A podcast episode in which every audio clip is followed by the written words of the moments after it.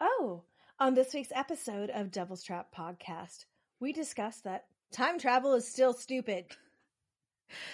Satan rolls in with his posse and angels yeeted. Also, this is what happens when you Google sex cults. Let's do this.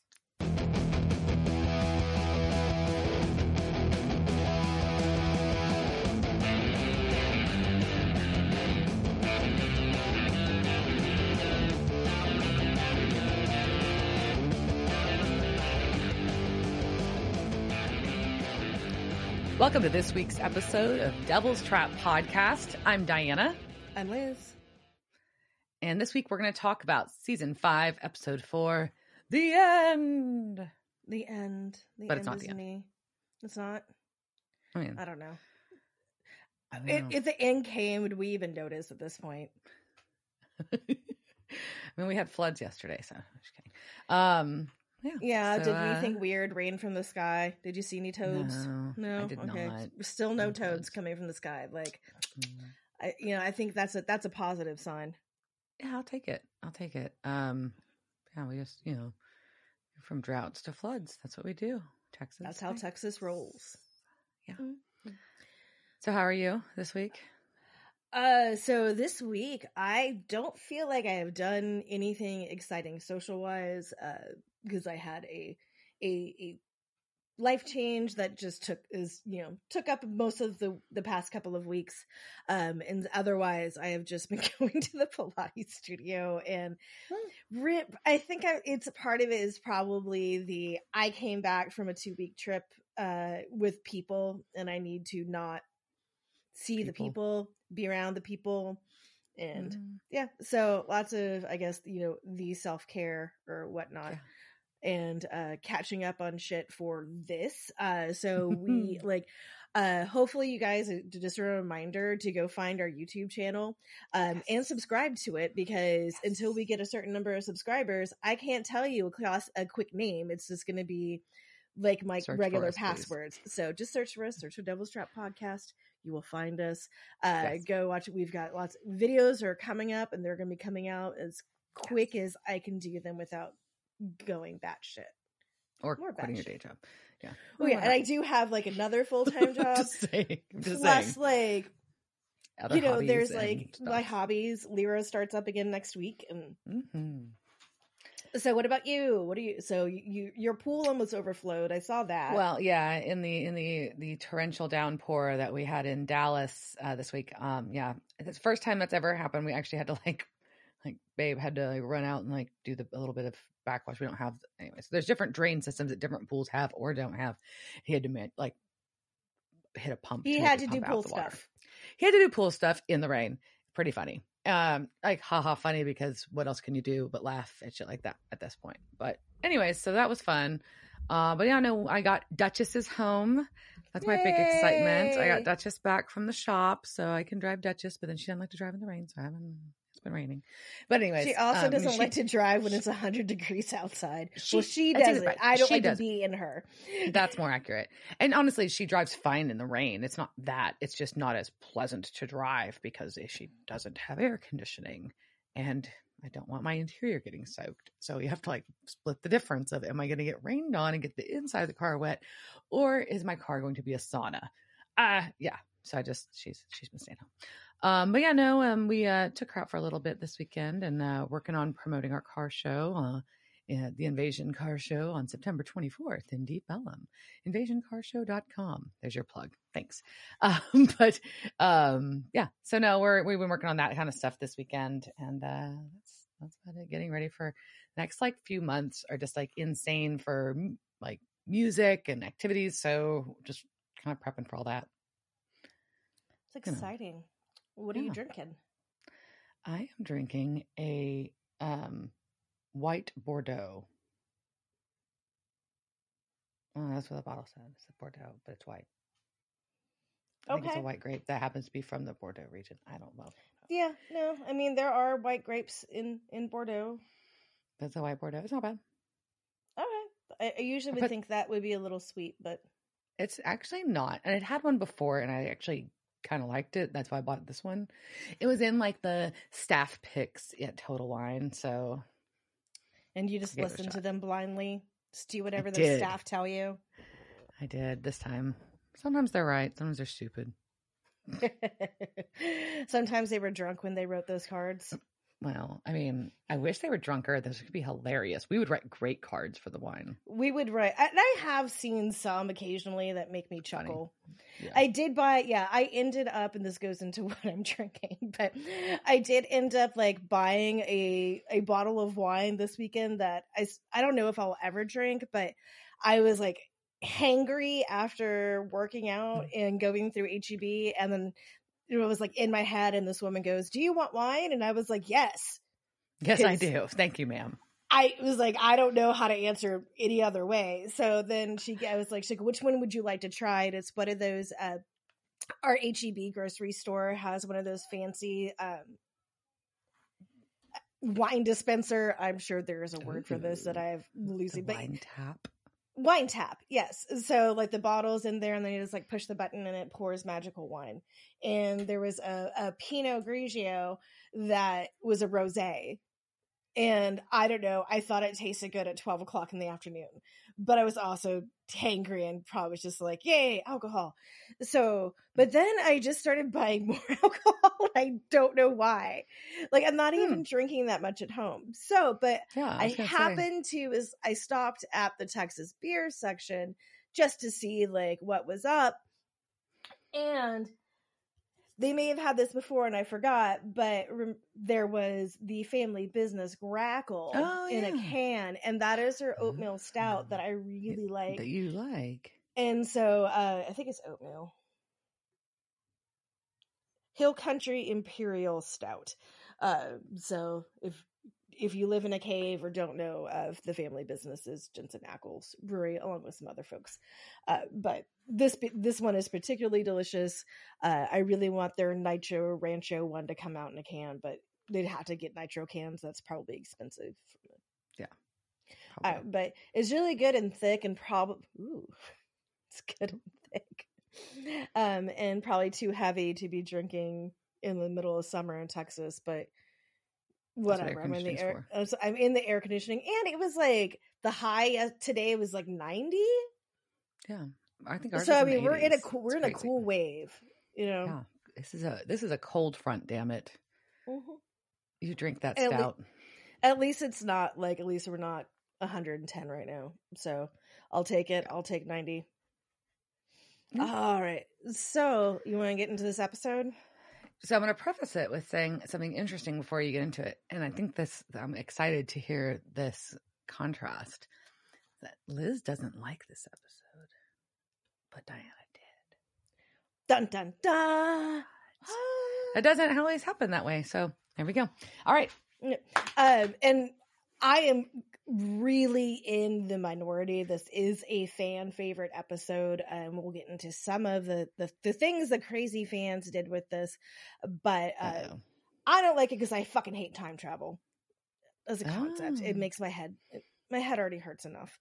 Uh, So this was, as we said, uh, season five, episode four, the end. The title, according to Supernatural Wiki and other sources, may refer refer to the Doors song "The End." And I'm Mm. also really, I just the the Doors annoy the crap out of me now. They Mhm. just do. Um, yes. so that may be also why this annoys me. I don't know. Um, but that song was also used in Apocalypse Now, so maybe we don't know. Uh, this first aired October 1st, 2009. Uh, just to set the mood for that, the number one song in the US on that day was I Got a Feeling by the Black Eyed Peas. Okay. Hmm. That Hmm. was 2009. Yep. It was directed by Steve Boyum. We can remember him from Crossroad Blues in the beginning and Death Takes a Holiday. Uh, he also, he just directed, I I kind of love digging through these guys' stuff because I keep finding TV shows that I need to watch, apparently. So he just directed an episode of Tales of the Golden Tiger. Hmm, I don't know that one either. I don't know that one either. It's on Paramount Plus, and listen to the summary. Antiquities expert teams up with an art thief to catch a terrorist who funds his attacks using stolen artifacts, and the art thief is a descendant of Cleopatra. What? Well, that just sounds delightful. yeah. There's Huh. heists, there's antiques, there's old stuff. I think there's magic in it, whatever. So, but it's on Paramount Plus, and I think that's one of the ones that I have it canceled because RuPaul's Drag Race is on it. we haven't canceled any because Dave's in charge of it. So I have like everything. I, I went through, yeah. I one just because this is you know the summer of hemorrhaging money, and I was like, I had to say, I was like trying to cut where I could. And just stop, you know, Reasonable. excessively just being like, that, shut up and take all my money. I don't need it.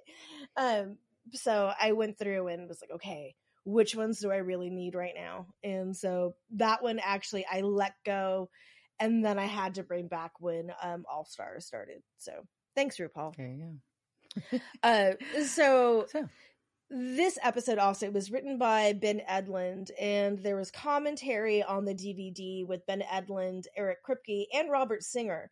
And well, I'll share some of the things they said as we go through this, but it was also just really interesting to hear not the director commenting on it. Uh, obviously, they had a lot of praise for what Steve Boyum did, and he did a, a fabulous job. And we will talk about all the shit that you know Jensen went through doing the double acting thing. Uh, but they did actually submit this episode uh, for consideration for an Emmy, and Huh. did not. It did not get to Right. that point. Uh, but uh, Kripke had also said, you know, if this was a type of, they told Jensen that I think it was Kripke, like if this was a type of show that got Emmys, this would have been an Emmy-winning performance. So, Mm. uh, it just like I said, this is very popular with fans. Um, it actually spawned its own live journal community called SPN The End, with 110 journal entries huh. including some very interesting fan fiction that we may talk about later in this episode. Oh no. And oh no. and I just know where it's gonna go. Who knows where it's going to go? We don't know. Uh, so, also on August 1st, 2014, the SPN fandom uh, declared it Croatoan Day, and they commemorated the spread of the Croatoan virus because that was the day that you- he went through, right? Um, Yeah. And they wrote Croatoan on their arms. They hoarded toilet paper. So, little did they know these. Lucky, Say, lucky we'll get fans there. We'll get lucky there. fans and also some um a few actually put on pink panties so let's get into this but just kind of wanted to preface that everybody but liz loves this episode All right. Well, here we go. Uh, yeah. So this episode kicks off Dean uh, driving baby into on a street and parks on the side of the street, and he's trying to go into this motel, he gets appre- approached by a. I I wrote proselytizer because I was failing for words at that moment when I was taking my notes. But so that's that where I went. but That's- that was the word you came up with like i couldn't Yeah. think of preacher No, didn't have it. Didn't have it. I don't know. street street urchin Street um, preacher probably would have been a better, more like simpler word. jehovah's yes. witness I don't know. prostyl- So, proselytizer proselytizer. Yeah. Pro- that's a great word good for you It is a good word. There we go. So, uh, anyways, he asks, but but his question for for Dean as he's walking by is, "Do you have you thought about God's plan for you?" And so that just So why in my brain there is a part of me that goes, why aren't you suspicious of this dean? Like other people, like yeah, you walk past, you know, a a, a, proselytizer on the street, and you're probably like whatever. But if I was Dean Winchester and somebody asked me that, I would probably punch him in the face. Yeah, that could be a little sus. You're right. I mean, I think I've, I I I didn't really catch it either. I thought like, okay, well, this guy because he was obviously saying stuff to other people that walked by. It wasn't like he only talked to Dean. It was just that was a very specific. It was very, it was just very pointed, Yeah. and he just looked like milk toast. And I don't trust So, milk yeah. toast. All right. Milk, that's a good word too. Okay, yeah. Uh, so we got Dean in the motel talking to Cass about the cult, and Colt, uh, Cass is convinced that demons have it, and he's, but Cass is stuck on the side of the road, and Dean's just amused that he's on the phone talking on a cell phone to an angel. So um, That is amusing. it is, and especially more amusing that Cass is out of minutes. And then I've thought about when or when was the last time like that was like a normal thing on a cell phone.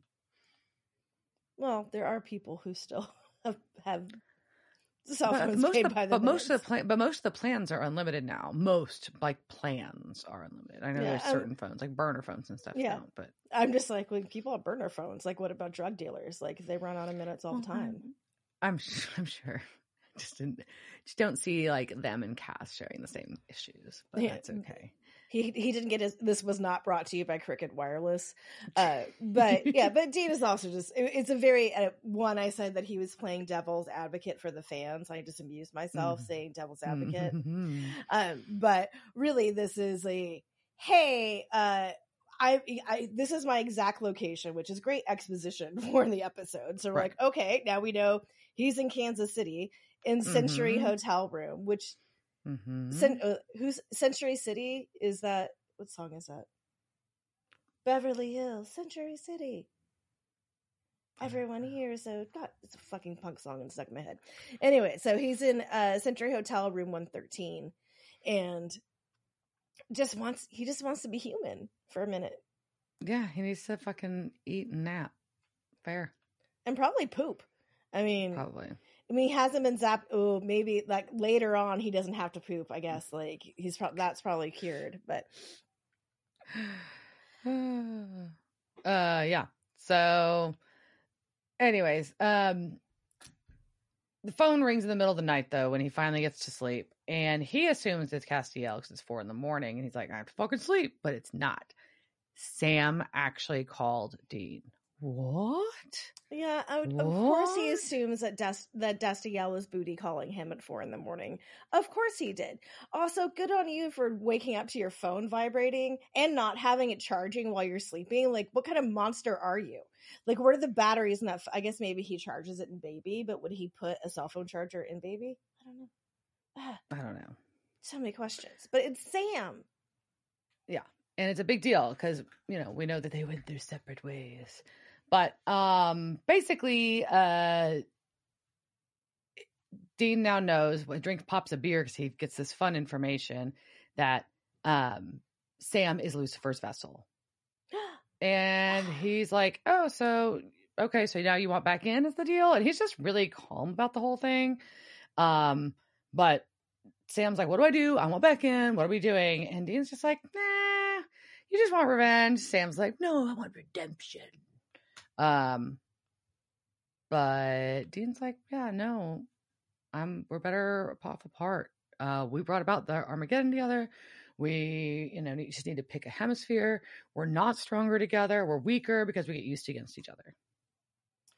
Yeah, and he Mm. also very smartly put beer in his hotel fridge, and he just goes for that when Sam calls. And I, yeah, I could really, I could sympathize with this. Like, you know, when you get that three or four o'clock in the morning call from your friend, sometimes it's me, sometimes it's Diana. I don't know, but you're just like, oh shit, like I was asleep, but I guess I'm gonna go get a beer now. And so, uh, and so that's I think also like his point, like when Sam's just like, "Why are you so calm?" and he's just like, "Man, like after a while, like you just kind of get numb to this shit." And I think Yeah. we can all probably sympathize with that a little bit. So uh, Sam's like, please don't do this. Dean's like, goodbye, Sam, and hangs up. And I wrote down, ugh, because Uh, and I think you know this is a we think of it from a relationship standpoint too, like boyfriend girlfriend, whatever whatever type of relationship it is. It's Dean's just tired of being hurt, and he's just Yeah. like, it's just going to be easier to be in my own and take care of myself. I may be projecting, but don't I have the yeah. I what? Huh? No? Huh? Huh? but honestly, I think that's part of that's part of it, right? Is just like he's just trying to protect himself. Well, and I- and I do think he thinks that he's protecting them in a way because he is so convinced that when because he's so busy when there's danger involved, worrying about Sam. And then he feels the Sam's doing the same for him and overdoes it, looking around for him. So he does have a point there, but that doesn't I don't I don't think the ends justify the means, blah blah blah blah blah. It doesn't matter. But that's the perspective. And I, I do see why that's a valid concern. I just don't think he would come to the that conclusion.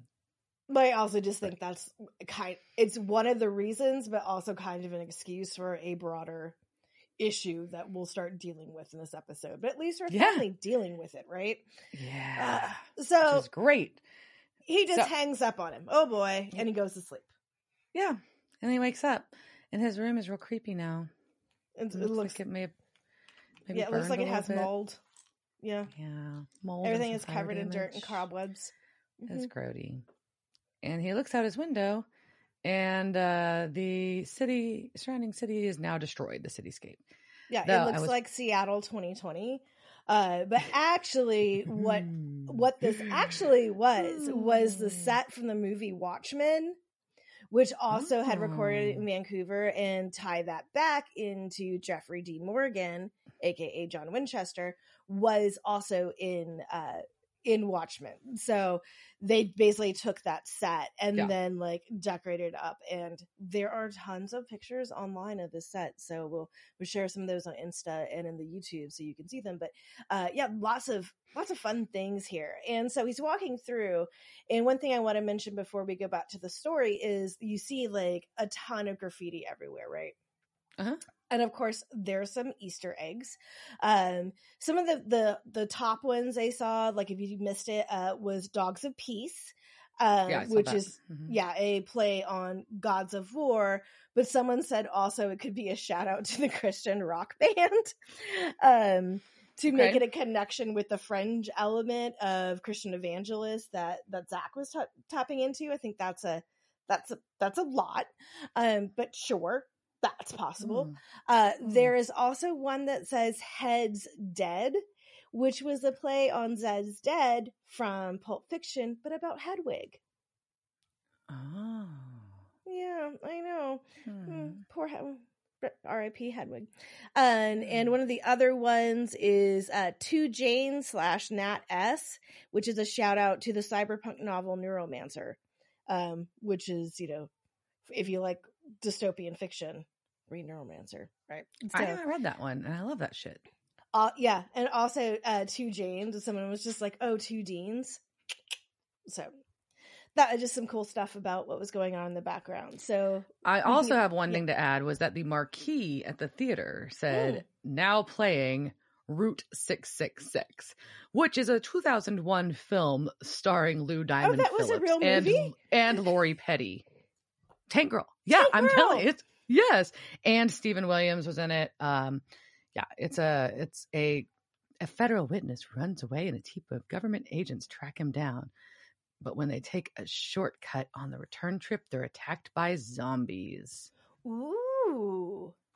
Do you love Yeah. a zombie movie? Yeah. Yeah. I've seen it. There you go. I Oh, watched it. Lori right. Petty was in it. Anyways, uh, there you go. So yeah, it's a real film. All right. So obviously Dean's going to go investigate this new fucked up world that he just woke up in and he has no idea why. So he's wandering around and no people really, but you get the feeling somebody's watching him, which they're really good at doing that, but it also gives me heebie jeebies.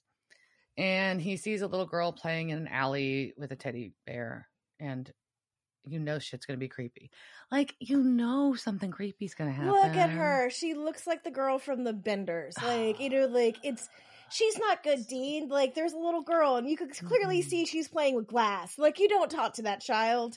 You just No. walk you you calmly walk away Especially and when try to she make sure that kid blood. doesn't see you. Exactly, especially when she starts spitting blood onto the fucking mirror pieces on the ground.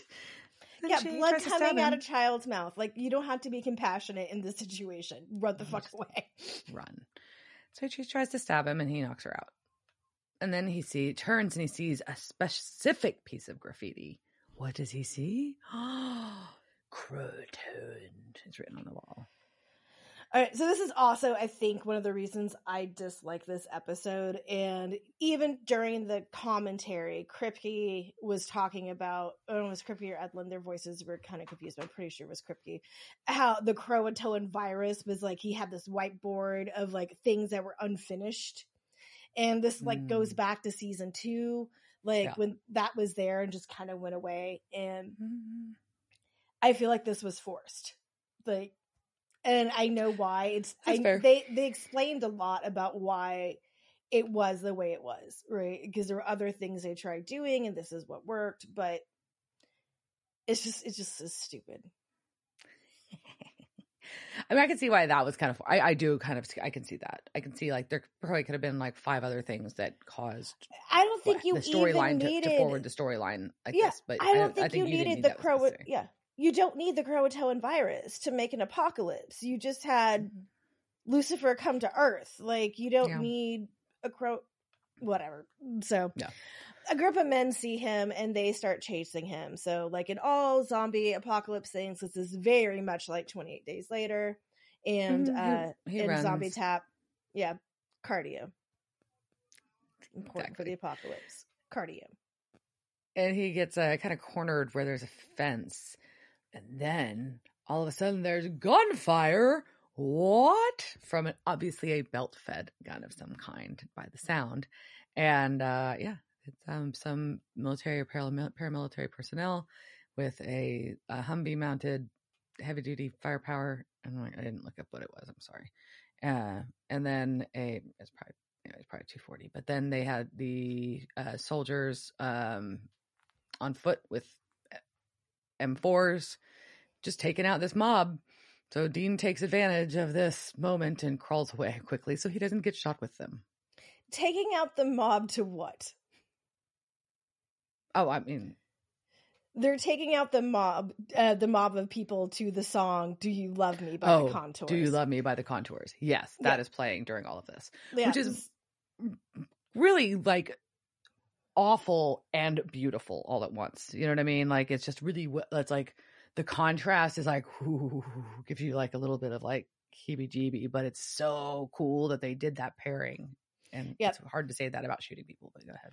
Well, yeah, and Ben Edlund actually wrote this into the script, so this wasn't even a directorial decision. This was well, it was when they agreed to do it, but it was Yeah. actually in the script and really wanted as you were like watching the bodies get littered with bullets, and it looked like they were dancing to the song. Hmm.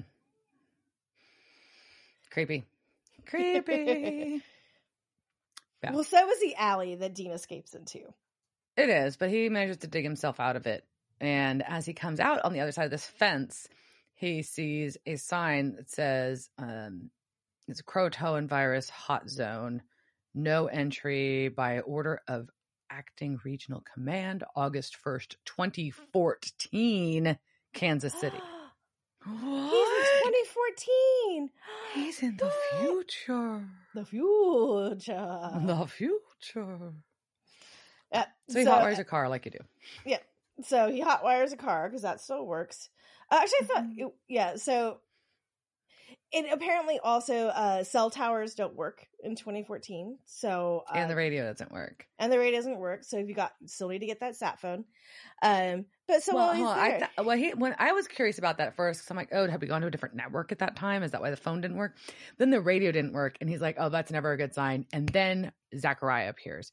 So I almost wonder if instead of it being a time change that the radio and the phone didn't work, that it was more of an oh fuck, an angel's about to come fuck my shit up, my shit, so the shit doesn't work. Duh, I hadn't thought of that. That was my like, because I didn't think it was kind of like that was kind of like a throwaway like nonsense. Like, uh, yeah, okay, your phone doesn't work. whatever, You know, I don't know. That's But also Like, every who the fuck are you gonna he- call in your five years in the he, future? yeah, like, when he goes to the past or when he goes to the future, they always take out their phones. I mean, Yeah. and granted, if I had my my pocket phone with me, like my pocket computer in the past, I would open it up. It's just what Yeah, I I mean, do, fair. and I'd be like, "Oh, yeah, this doesn't exist." Hmm. I'd be like looking up the lotto numbers for the following week from whatever time I was buying this ticket and this ticket and this mm-hmm. ticket. Yeah. You just you would be biffing the really. whole thing. All right. Yeah, So Zach slaps- paradox, paradox, paradox, paradox. Ah, fucking time travel. So that was one of the things too. Like, oh man, like they had considered doing this whole thing about like the future dean remembering the past dean, like, and then they were just like, no, this is too confusing, and they changed it like right before they went. to? All right, whatever. We'll get into that Yeah, I that in a minute. See, time travel, stupid. All right, so uh, Zach has a newspaper, and it's got all sorts of fun headlines that he's mm, reading. yeah. Hmm. Yeah. So first he's saying, um, you know, he's like, oh yeah, the Croatoan pandemic has reached Australia, and then he starts reading some of the other headlines, like President Palin defends bombing of Houston, which we'll get to the rest of it because I got I zoomed in on this front page of this newspaper. So I'm gonna go ahead and go for this because he goes into it, and I was like, holy shit! So the front page, it's the Washington Herald, dated August fourth, 2014. The headline is President Palin defends bombing of Houston. Texas to blame for seceding from the Union? Question mark. Good shit. Uh, and then there's a another one about homebrew biodiesel. Is it safe? Um, and then there's another headline about Canadian aid shipments to the U.S. slow down. Uh, and then there's one about real estate, talking about this vacant, how the cities are vacant. If you can afford to buy, now is the time. And uh, then another one about weather oddities are today's like past weather oddities are today's reality. So that was just a newspaper from 2021, right? Oh, oh, President. I you go. also love that their their fear at that time was President Palin. Oh, I just had this like sudden flash of like what her her White House would have looked like, like how Palin would have decorated the White House. It would have been epic. Okay, so um, we're gonna. So Zach is just So- like, oh, and then he and then he comments that there's no more sports, just to add into the the setting the tone of this reality and uh and that. So he's like, I'm in." to the sports section. Oh wait, there are no more sports. Okay, so he's like Z. Zachariah, sorry, my notes say Z to refer to him. So I'm like, oh yeah, his name is Zachariah. He um, was using human informants to track down Dean. So he used the, the quote unquote Bible freak outside of the hotel. which is smart. Like, Yeah. okay, we can't find you, so we're just We've gonna put our human get our our human network in there.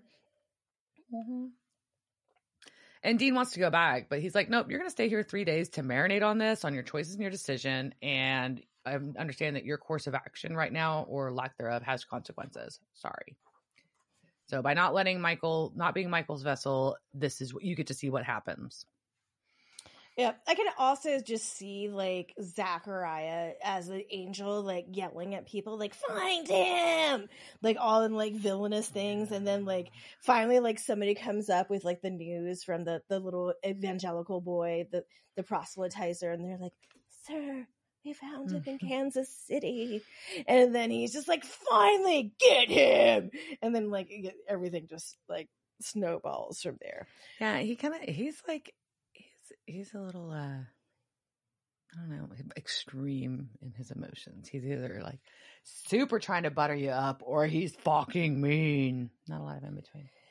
he just reminds me of like a man in corporate America, which is terrifying.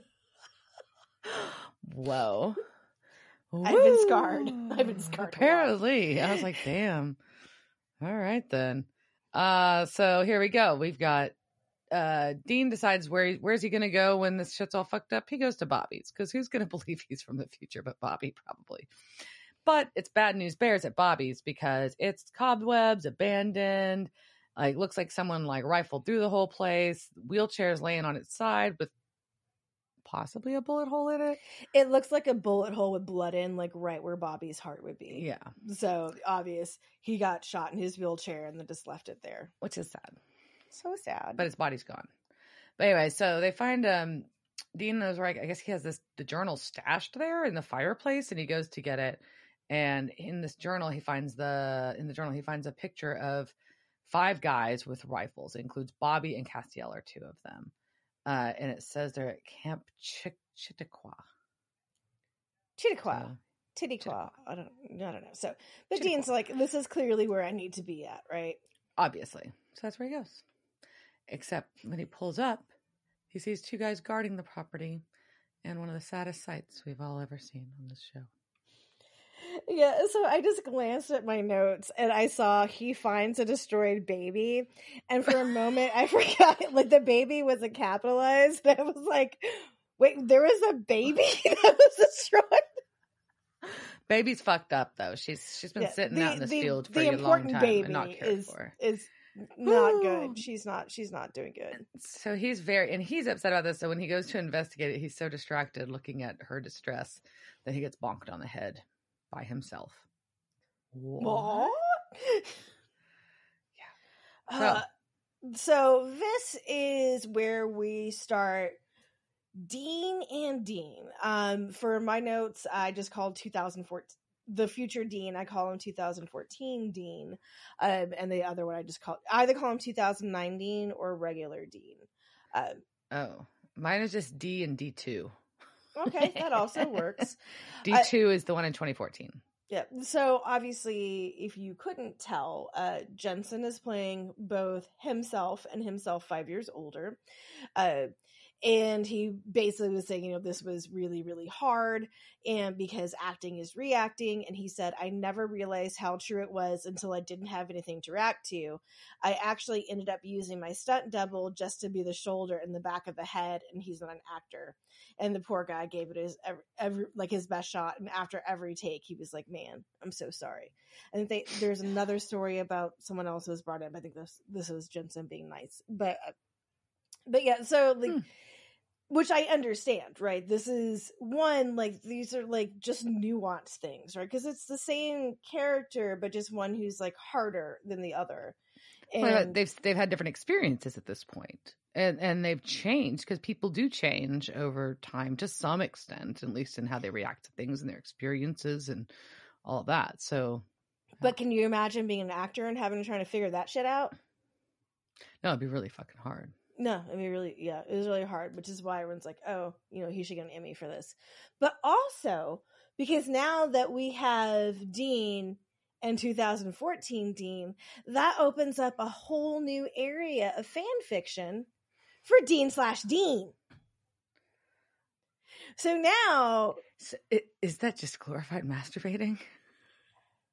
I don't know. Like, so remember when I said, like, they spawned their very own live journal? Ah. Well, part of that live journal was also just fan fiction, including um I mean, I, I saw that coming a mile away. yeah, uh, um, I'm sure everybody did, and there were a, a number of Dean slash Dean entries in there, um, including one called "I Only Have Eyes for You," and uh, oh damn it, sorry guy, I can't. Oh, oh there it is. Uh, this was by uh, I. Oh man, you should have had a better screen name. I O R H A E L dash dreams. Iorhael dreams, whatever. So um in September 2010, they wrote a, a fanfic about the 2014 Dean, reminding the 2009 Dean who he really belongs to. And I am not going to read the whole thing, but apparently 2014 Dean gets mad because 2009 Dean looked at Cass and then he slaps him and then says, You are mine, understand? He backhanded Dean and Dean tasted blood. He was totally lost at whatever had made the man whose face was identical to his completely mad. I saw you. Yep. So lots of Dean fucking himself, which beyond, like, also just seems very narcissistic. Hmm, it is. I don't know if he's even that narcissistic. I don't. I really would hope nobody is that narcissistic.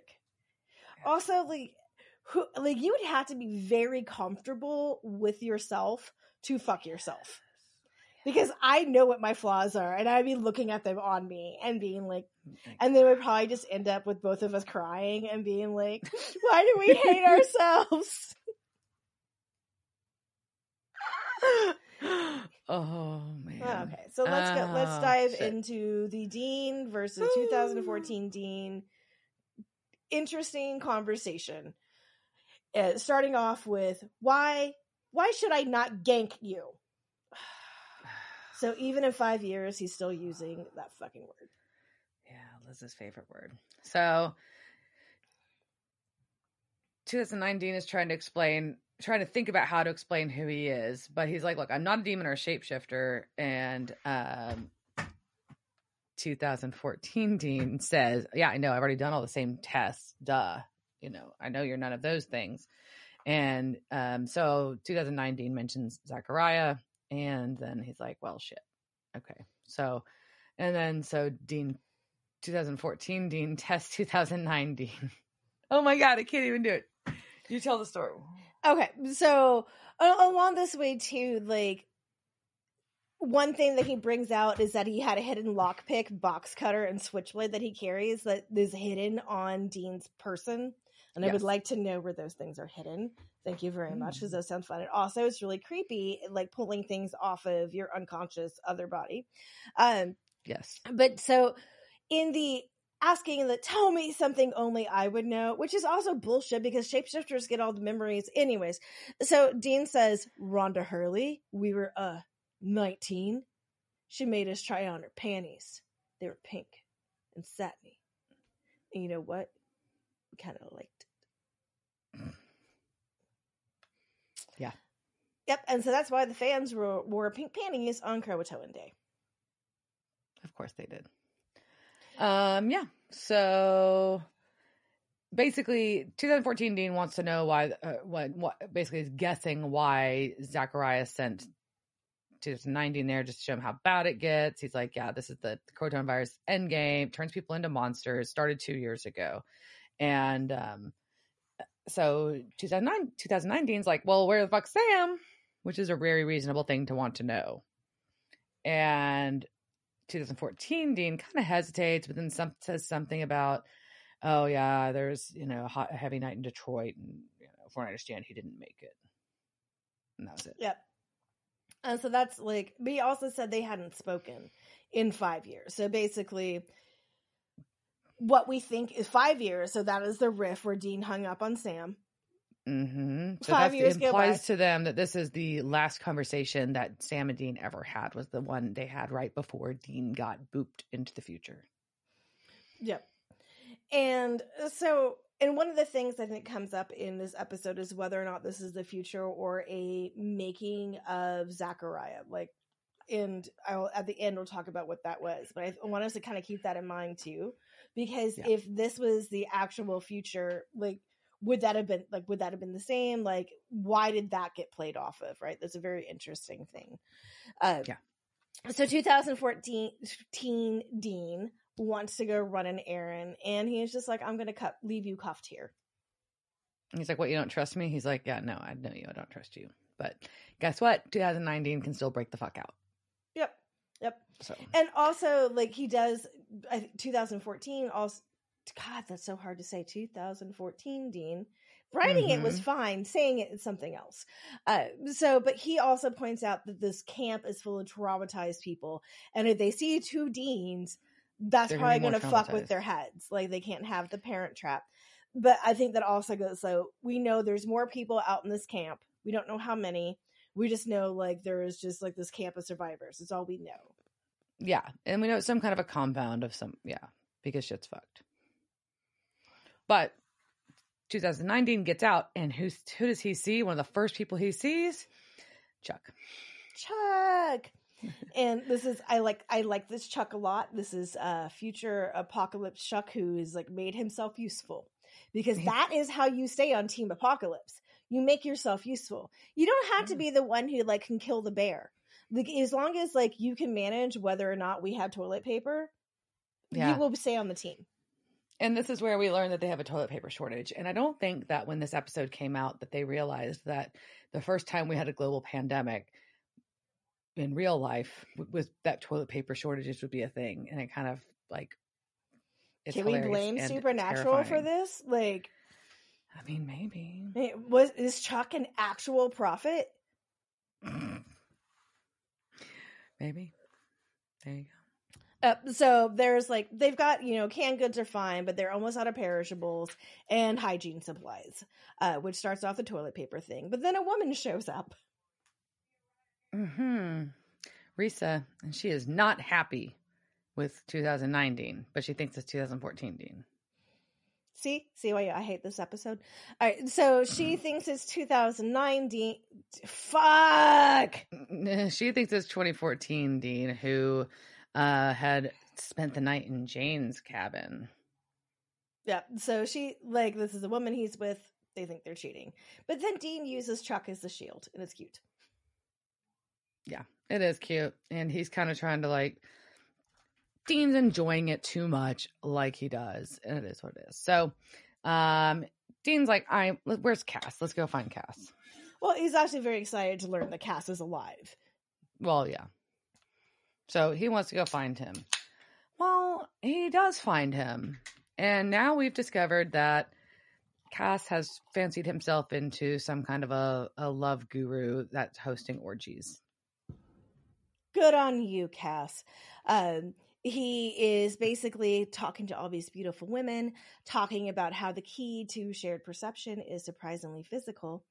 And I think we need to kind of delve into this idea of this guru who teaches people. Let's talk about sex cult. Let's go to lore.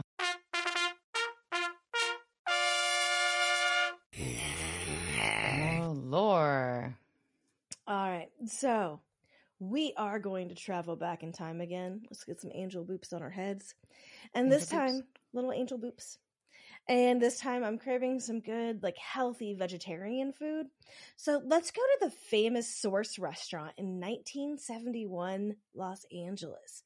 You know, maybe we'll see John Lennon or Yoko Ono or Joni Mitchell or the other celebrities that like to hang out there uh, while we chow down on some alfalfa sprouts and mashed yeast which they didn't actually serve. That's just a line from Annie Hall, which actually took was filmed a scene there as well. So, all right, we're back in 1971. We walk in and we find this indoor waterfall. There's candles and Zen music, and the staff are all really attractive. But dang, do they look like hippies? We meet a young woman named Robin who says she's married to the owner. She tells us that every kind of person comes here, man, including a lot of rich Beverly Hills matrons. We also draw a lot of smiling swamis in white turbans and those flowing Eastern garments. Ooh, let's check out this menu. Oh, it's all vegetarian. That's pretty exciting. Oh, there's a salad, and a salad, and a salad, and a salad. Hmm. Salad. Not not Yeah. the most creative menu. Um, I frankly, you know, and honestly, it sounds really good. It's just like pretty much like raw food, It- but it's this was like we'll get into this. This is one of the very first like vegetarian restaurants in the states. But let's say if we want a high protein salad for three dollars and twenty five cents, uh, we can get that. That's going to be romaine, alfalfa sprouts, scallions, cottage cheese, almonds, avocado, tomatoes, and a hard boiled egg. That's our high our high protein. The Chinese salad, which is also three dollars and twenty five cents, has bean sprouts, scallions, radishes, celery, green pepper, cauliflower, almonds, cucumbers, tomatoes, mushrooms, and a special dressing of sesame oil tamari sauce. So it's all just straight up vegetables. Uh, Hmm. What I think we should go with is a source special, which is an open faced sandwich on whole wheat bread that's topped with guacamole, mushrooms, alfalfa sprouts, tomatoes, melted cheese, and the famous lemon herb dressing with a salad. Sounds delicious. I would eat Actually, that. yeah, it sounds, it sounds pretty good. Uh, I would would eat that. I'm just saying. yeah. So as we're at this restaurant, we're looking around and we ask Robin, "Who is that handsome man? He's very tall. He's six foot six. He's got these striking blue eyes, long wavy white hair, and he's in a robe." And she says, "Well, honey, that's Father Yod, aka Jim Baker, aka Yahweh. Wait, is this restaurant a cult? Oh, it Ooh. is. It's a restaurant and a cult." Can have it all. You can have it all. I'm actually pretty. It was like I had no idea this existed. This was really a really famous place, and I kind of this is what happens when you start googling sex cults in the middle of the night. So we're gonna figure out how the fuck this all happened, and we have to start off with the dickwad, Father Yod, aka Jim Baker.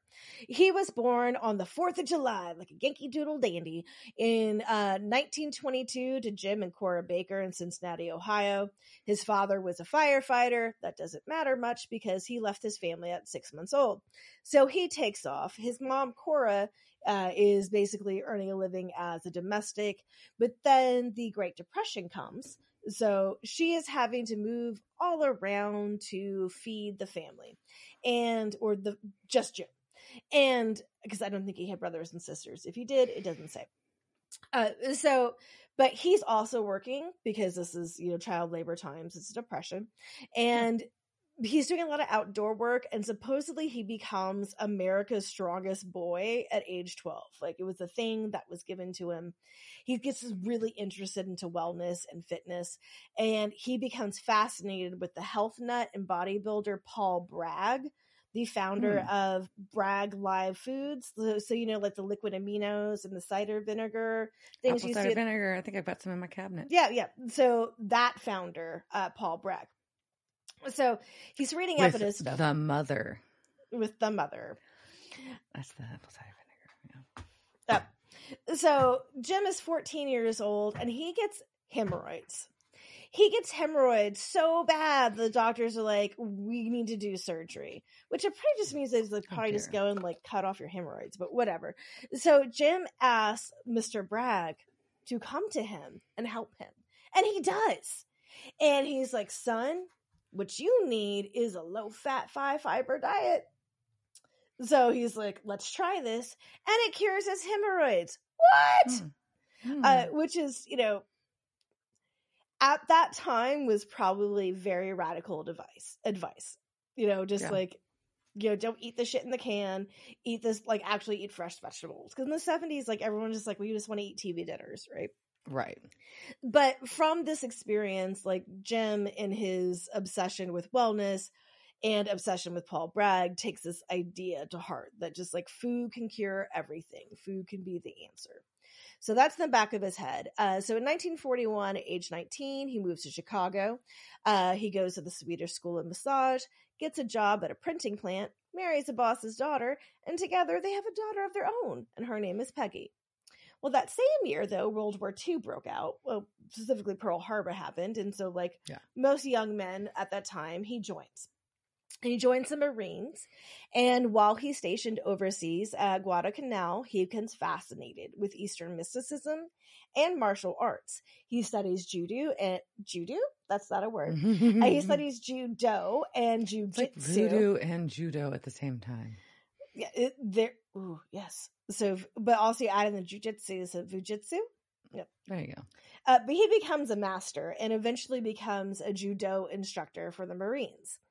So while he's overseas in Japan, uh, he pops the CEO in his face, in, in his face, and he gets put into the brig.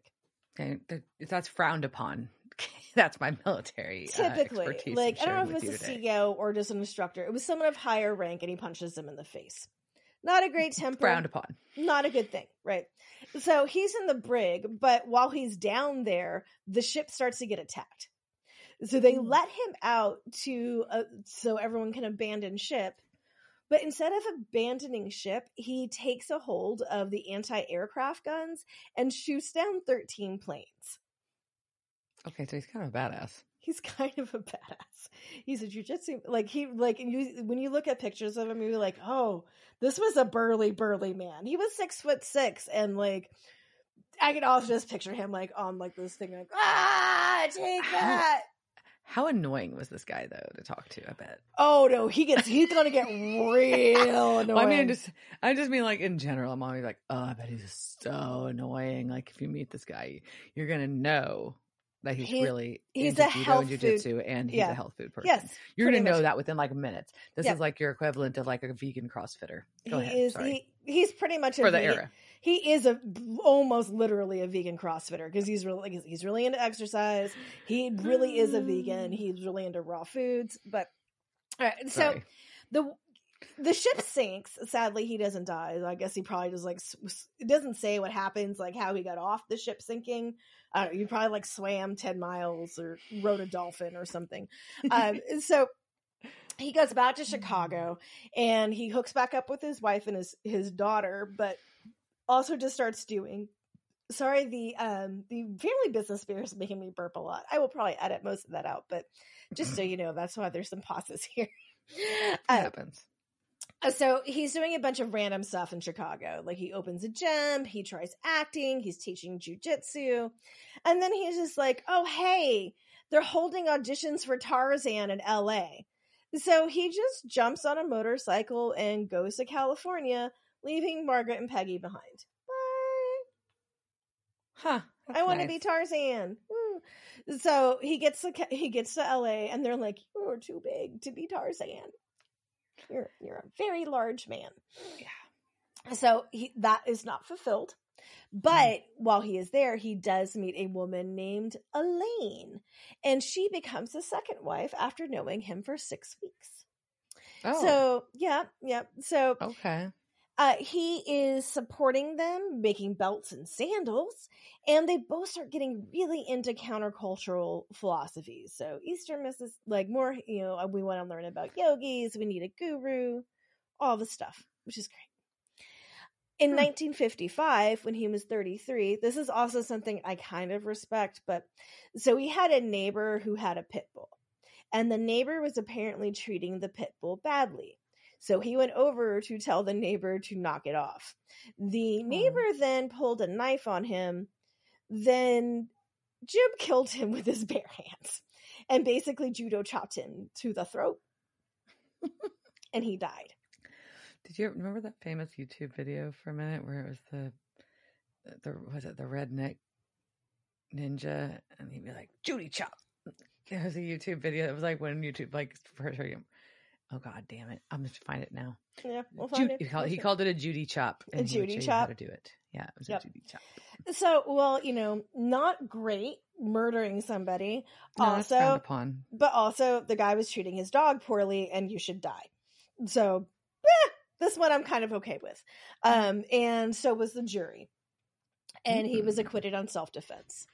Uh, so apparently this this time killing somebody really struck a nerve and he was like digging deeper into this whole wellness mysticism shit.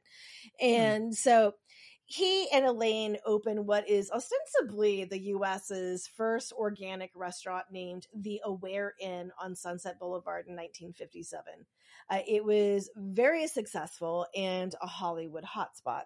So all of like Garbo and other people are like, no, she was old at this time, but the important Hollywood people are coming into here because they're just like, ooh, good food and and so all these hot women are coming in, and Baker's a dick, and he just starts cheating on his wife a bunch. So in this goes on, and in 1962, he starts bonking an actress named Jean Ingram. And while she was separated from her husband, her husband disagreed that they were separated. So he finds out that this affair is going on, and in 1963, he walks into Jim's office with a gun at the end of whatever happened, uh, this husband was shot and also judo chopped to the head and was dead. Hmm. So he's now killed another man. Yeah. Now, and now, now, like the first one, okay. The second one's like, I, well, I'm sensing a can't make it pattern. a habit. Yeah. So this time he does get convicted of manslaughter, but due to all sorts of things from the public and all things that going on, um, he was sentenced to five months and gets out in three months. And but this also just kind of made him a bigger celebrity, and the Hmm. restaurant business just booms at this, right? Uh, so he and Elaine open a couple of more restaurants, but he just keeps whoring away. And eventually, after 17 years of marriage, Elaine divorces him in 1965. And in the divorce, she she kept the Aware Inn, and he kept the restaurant, the Old World. So Hmm. in 1966, he decides to go to Samoa to find himself. And I don't know if he was looking for the rock or what was happening there. Uh, apparently, according to him, he saved a tribe with organic food and was awarded the chief's daughter. And if this was true, he also left her and he goes back to LA. So he's back in LA. He's 45 now, and he meets a 19 year old French hippie named Dora. Oh, We're going to start seeing a pattern. So he's 45 and she's 19. Um, Dora is like, hey, have you tried this acid? Or any of these other drugs that I have? Oh. And he is like, woo, I have not. And so he just gets Oh. really heavy into boozing and drugging and he starts stealing from his own restaurant. The invested investors of the restaurant do figure this out. And so he ends up selling his restaurant and he and Dora go to Mexico where they are married. Of course. Yeah. So in 1968, they come back to LA, and supposedly he meets a stranger named Ray Feldman in hiking in the valley, which is also it's LA. I can honestly see like we were hiking in the in the canyon, and then I met this actor, whatever. Uh, so he tells Ray all about Jesus's secret vegetarianism, uh, based on some scriptures that he found. It's basically like QAnon level conspiracy shit of the 60s. You know, like Okay. like in the back of some magazine it was like these gospels exist and in these gospels jesus was a vegetarian and that For was sure. his whole message and so this guy was like this sounds great. Here's some money. And so the source restaurant is opened on april 1st 1969 ooh 69 Ugh. All right. so this restaurant starts and you know it's first off it's like it starts off all vegan which doesn't work and they change that to kind of vegetarianism. Um, the servers so are all hired based on their aesthetic appeals. They're basically hiring hot young hippies at Right. this time dora leaves jim and goes to france and while she's away he gets married again they weren't divorced yet I was gonna say, like, he's got some polygamy issues, right? Yeah, yeah. And so, but don't worry, she got married too. So she goes to France and gets married. Then I guess like the other spouses find out about each other, but Dora's like, I'm over you. And, but this also is like, I think one of the few times that a woman left him and he's just like, Whoa, how Like, dare you, this bitch leave me, even though I married somebody else. But Right. so he never really gets over her. Uh, so one night he's at one of his fancy Hollywood parties or whatever goes on in LA, and he meets Yogi Bhajan, uh, who is a Kundalini yoga master. And according to Jim, he was upset that Bhajan was getting more attention than he was, and he goes to leave. Oh, meh, I'm gonna home. Nobody likes me here. And Bhajan put a hand on his shoulder and said, "Son." And invited him to morning meditation. So, of course, Jim, I grew up without a father figure, and I wanted to just go to every man who calls me son. It's just Right. like, yeah, I, this is my dude. I'm gonna, you know, he's my guru. Yes. So he starts following him around. He starts dressing in all white robes and converts to Sikhism, which uh, Bhajan was also a member of. Um, then he starts getting a little more obsessed. So at the restaurant, he puts cards on the table that says Bhajan is God. And Whoa. Bhajan is like, No, no, no. I'm not hey, really God. what? Hold What- on. what? So he sends people, to, like guys, over to like take those cards off. So these guys, like Bhajan's guys, come and they take the cards off, and Baker just makes new ones and he puts them back. And then Bhajan is like, "All right, you're banned from my ashram." And he bans him. Then he, Jim just like breaks into breaks into it, and who knows where this would would have gone if there hadn't been another 19 year old. So now um, he meets this lovely young woman named Robin who Oh. likes to go eat at the source in a white bikini, and she's a dancer at the Whisky, uh, just partying cool chick. And he just starts stalking her. And he, Okay. she keeps asking her out, and she's like, I don't want to go out with you. He starts following her up and down Sunset Boulevard in his Ew. car while she's walking.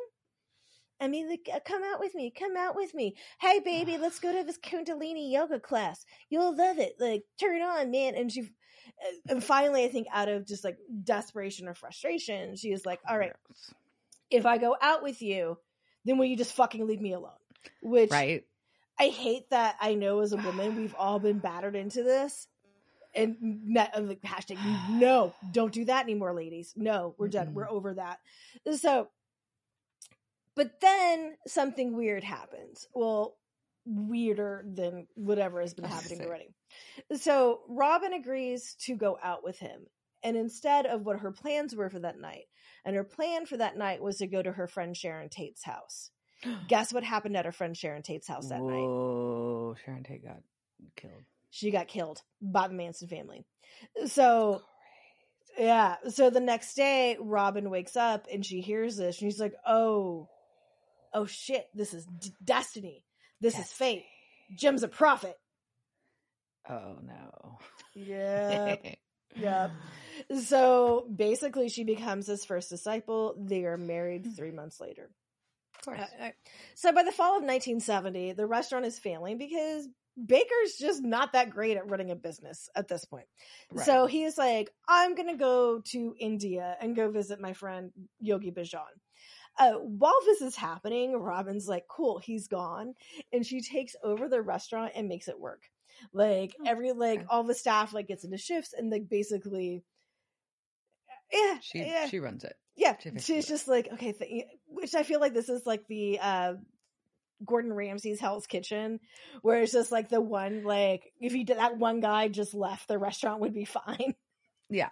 The one toxic person in the business. yep, yep. Like, no, no, you can still be the owner, but you can't fucking be here. Yeah, you can just just be the owner in another building or another country.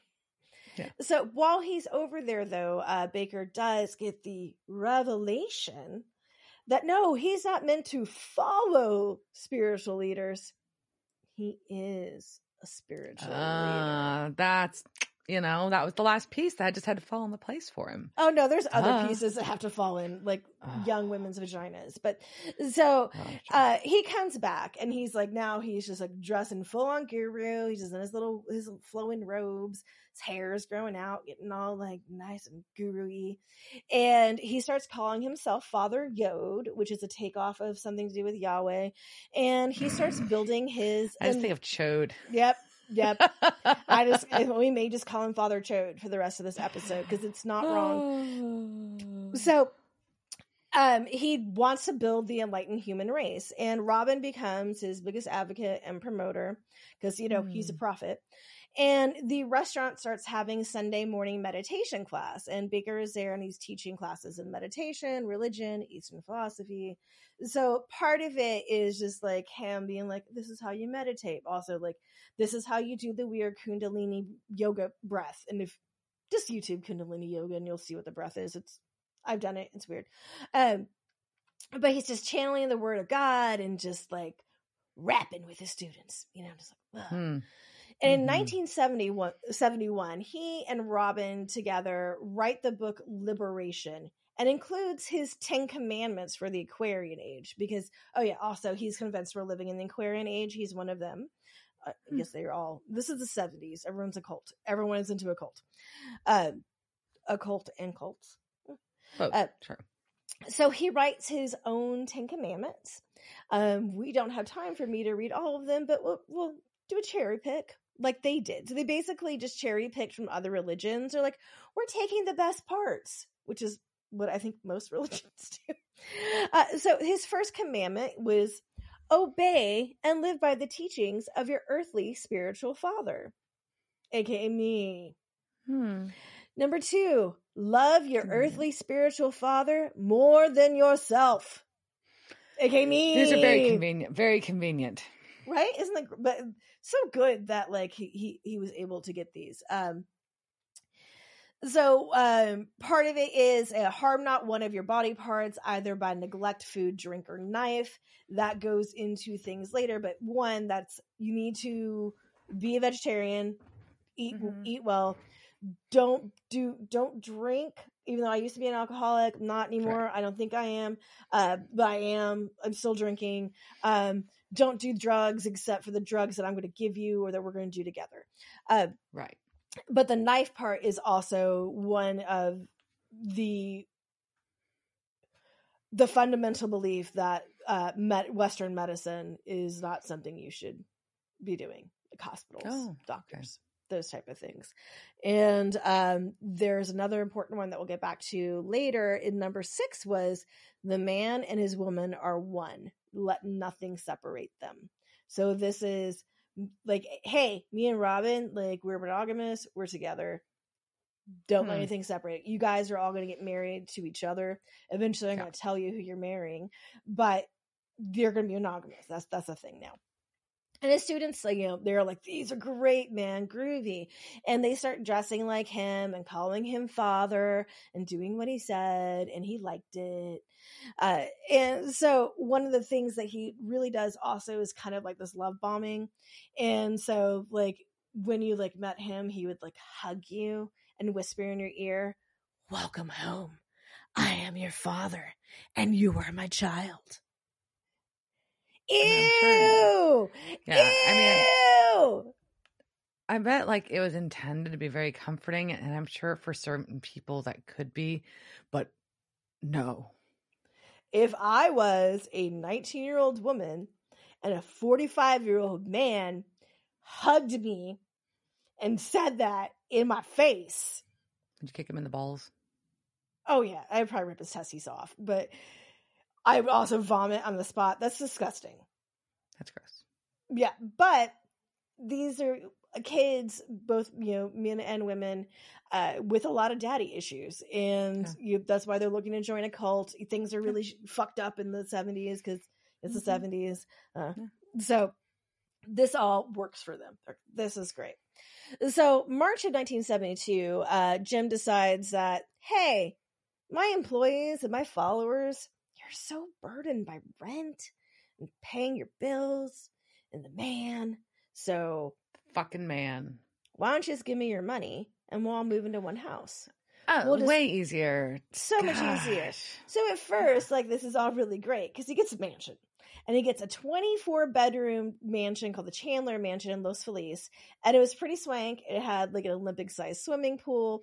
And this becomes known as the mother house. And so while you're there, you get to like get up at 3 a.m., uh, go swim in the pool, meditate with Jim. You got to smoke your sacred herb, but you only got to do that a few times a day. You're not getting high. It's your sacred herb. Right, Um, it's part of meditation. It doesn't count. also, Jim and Robin don't live there. they live in their own place, like above the restaurant. Because I think they're just like, what the fuck? We're not living with all these people. But uh, so that's how it starts off. Um, then they're also like, hey, Jim's like, if your flesh family, which is such a gross term, your flesh family is not joining you, you need to cut ties with them because they're not Ooh. they're not good for you. And a lot of the people who are following and working in the restaurant were underage kids, especially underage girls. Oh. And the parents weren't that happy about that. So Jim did have a solution get married. So a lot of the un- all the you come in as an underage follower, you got married to somebody. So then like they couldn't come in and say we're doing statutory rape. This is a marriage, which is why child bride things are terrible. All right, so say like I want to live at the mother house. This sounds great. I've been going like going to the source and all these hot hippies are there. So Smoking weed and swimming all day. I mean, yeah, it sounds great. Um, all hundred of us living in one house. That sounds great. Uh, so if anybody came up to the restaurant or thing and like express an interest, they, um, they would get Jim's written words of liberation and the Ten Commandments and get invited to a morning meditation. After they did that, they would had three visits. Then Jim would ask them if they were devoted. And they would have to convince him that they really wanted to be there. And so they did that by giving him all of their shit. I was gonna say, but how how do you show your devotion? Here's my money. here's all my monies. Take my monies. Money, please. All right. So then they would move into the mother house and then get, oh, by the way, these are Father Jim's new teachings. Uh, you have to follow these. Please keep them in your notebook and don't tell anybody. Uh, you are sworn to secrecy about what happens here. Oh, mean, and one more thing you need to change your name. So everybody who was a part of the family changed their last name to Aquarian. And Jim would give them first names like Electricity, Isis, Sunflower, Mushroom. I mean, did he pay them at random, or did he try to like make it match their personality? He, for, uh, especially, I think a lot of like, so Robin becomes Aum. Aum. It's just a noise. it's spelled like A H, like O H, like. Aum. Uh, but I think they always had like a An story, like onomatopoeia. It's not even a fucking name. yeah, Anyway. Ice, yeah. But so Isis is like the uh she becomes a story, and we'll we'll hear more from her later. But yeah, and so but I like what happens like, and there's a really great biography by the woman named Mushroom. But I'm like, what do you got the name Mushroom? Right? And Maybe, she ate, maybe she ate a lot of mushrooms. Uh, perhaps, or but also like electricity. Like, hi, I'm electricity. She had an electric personality. And these names, like, clearly they also just go down to like all the family, like, because a lot of kids are being birthed in this house too, right? Like, this Oh, is just God. happening, right? So much that uh 1972, in April, a 15 year old girl named Heaven was Mhm. having Sunflower's kid. Now, Sunflower is 28. Um, they got married because her parents are like, Why do you run away from home? We're sending the cops after you. And this is one of those, you're going to get married. So she's having Sunflower's baby. And Baker is like, Well, we're going to have this at the house. So it's at the mother house, you know, for holistic reasons, not so we didn't have to explain to a hospital why this 15 year old girl was having a baby. right. Uh, so there are a hundred folks at the mother house. They're watching Heaven go through her 22 hours of labor. oh God. And I will tell you, spoiler alert, in the documentary on the Source family, it's in there. The whole, the birth, the entire birth, the Wow. yeah. So after 22 hours, the baby is finally born stillborn, and it has an Mm. umbilical cord wrapped around his neck. Oh. What also in the movie. Ugh. oh God. Yeah. So watch like this head like coming out of this bushy badge of a 15 year old. Which is horrifying. Uh, so it comes out and it has the umbilical cord around its neck, and everyone's like, this child is dead. And then Jim takes the baby, basically tells God, like, if you make this kid okay, I will do nothing but say the word of God forever. And then he unwraps the cord from its neck, and the baby starts breathing. It's a miracle. Hmm. So now everyone. So, I is- mean, I mean, you just stopped suffocating it. That's that's what happened. yeah, yeah. But It's everyone is, science. or God. Or Jim Baker. Yeah, I'm sure. I mean, yeah. I mean, God. Yeah. Go Yeah, it. so everyone is further convinced that he's awesome. And Yeah. so, but then, you know, so things are going on, the seer's going through, and he meets a 19 year old name. uh, I forget what his her actual name was, but her name gets changed to course. Um, and when he meets her, he gets a revelation. Oh, women should be able to choose their own partner. Ah, clearly, I love women. yeah. I don't so- think that was his motivation. Yeah, so this revelation means that he and Makushla should bone. And Right. Robin's like, hey, Wait. What about that He's like, commandment? Wait a minute. we made a fucking commandment. It's not like we even just like made our marriage vows. You made a commandment, asshole. Right. And he is like, You're stunted spiritually. And then she's just like, You're a perverted old man. I'm sorry, no, she says, You're a dirty old man on a lust trip. Ooh. But she stays with him. Of course she does. she, I don't. Ugh. So she stays with him, and eventually, like Baker gets up to fourteen wives, most of them underage, um, and so this is upsetting to. She still stays with him. Okay, like that Yeah. one. Like Yeah, he has uh thirteen wives plus Robin. And a lot of the times, like when he was preaching, it was, and you'll see, you can see this on the documentary. He just talks about balling, which is his code word for fucking, and like how good it is to be balling, and like, ugh, I hate this guy so much, so much. All right, so they're at their mother house, and they've been there a couple, a year or two. he's just he's just eating veggies and fucking teenagers. That's his life. Yeah, yeah, been doing drugs. you know, tripping and, you know, smoking the sacred herb and balling and reaching enlightenment. So, Sure. And by 1973, though, the neighbors of the mother house are starting to complain.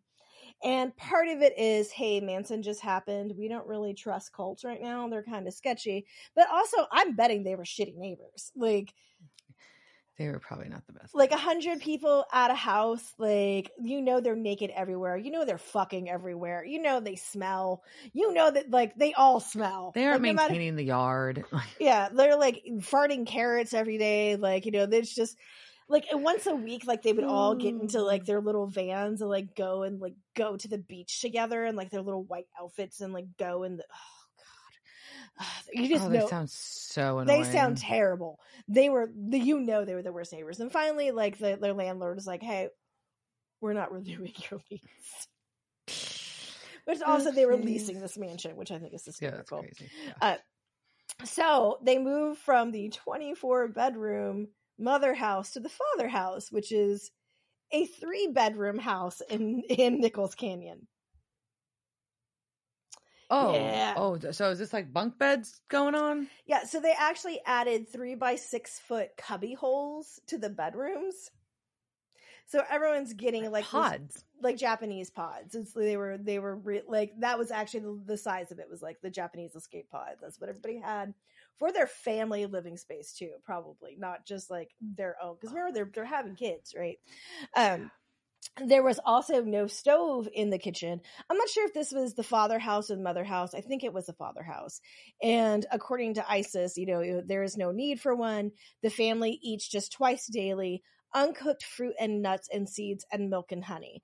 This morning, the women served a pie of crushed nuts topped by guacamole, sliced tomatoes, and alfalfa sprouts, a fruit and nut salad, sliced bananas with yogurt and carob dressing, wheat rolls with herb sauce, and milk.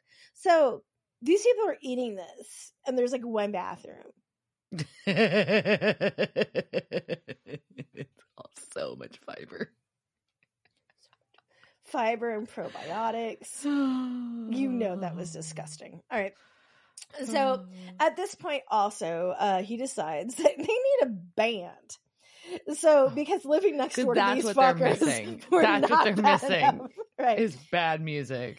yeah so he gives the drummer uh whose name was octavius a budget of basically either somewhere from 30 to 50 thousand dollars which is basically a couple hundred thousand dollars in today's money It's a lot Uh, money. yeah to buy instruments and recording gear to set up a studio slash rehearsal space in the family garage theoretically they soundproofed it but i doubt it um so they, the band gets formed with sunflower so heaven's partner and a guitarist named jen d-j-i-n like the Jane, like the genie and Yeah. so they make aquarian music as Father Yod and the Spirit of 76. Because also, Father Yod was obsessed with the founding fathers and stonemasons, partially because he was born on the 4th of July. I told you he's a Yankee Doodle dandy. So he names the band the Spirit of 76. so weird. It's so, weird.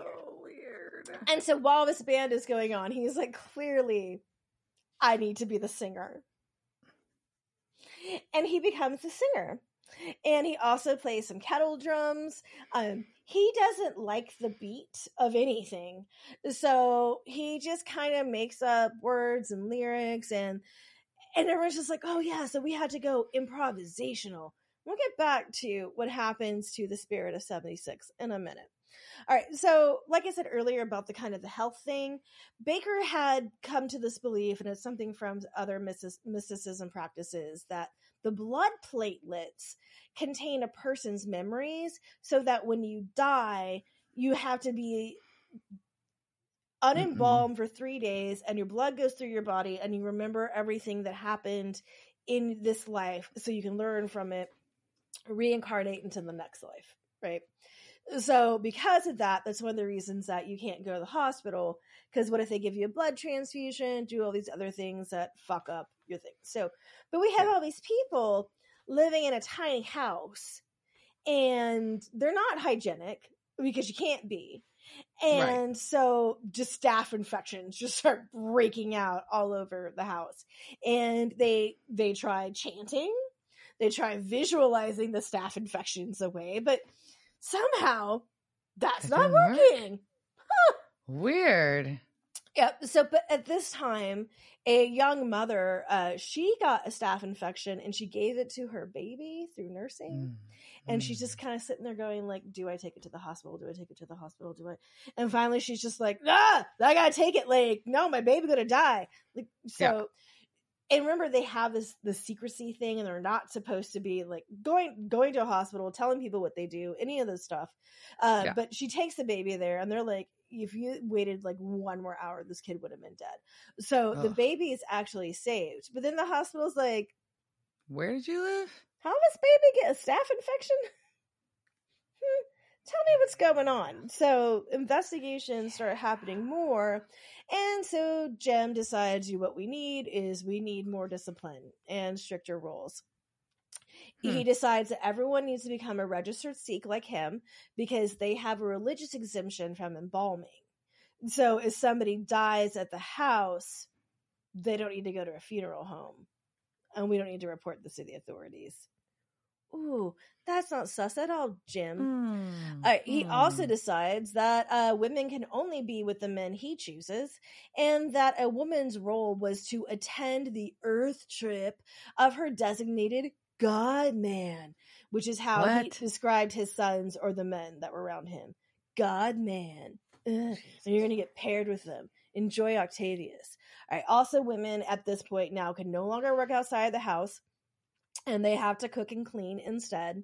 And according to former member Laura Garone, uh, he decided that the women in his family should be impregnated and produce what he believed to be a new race of Aquarian children.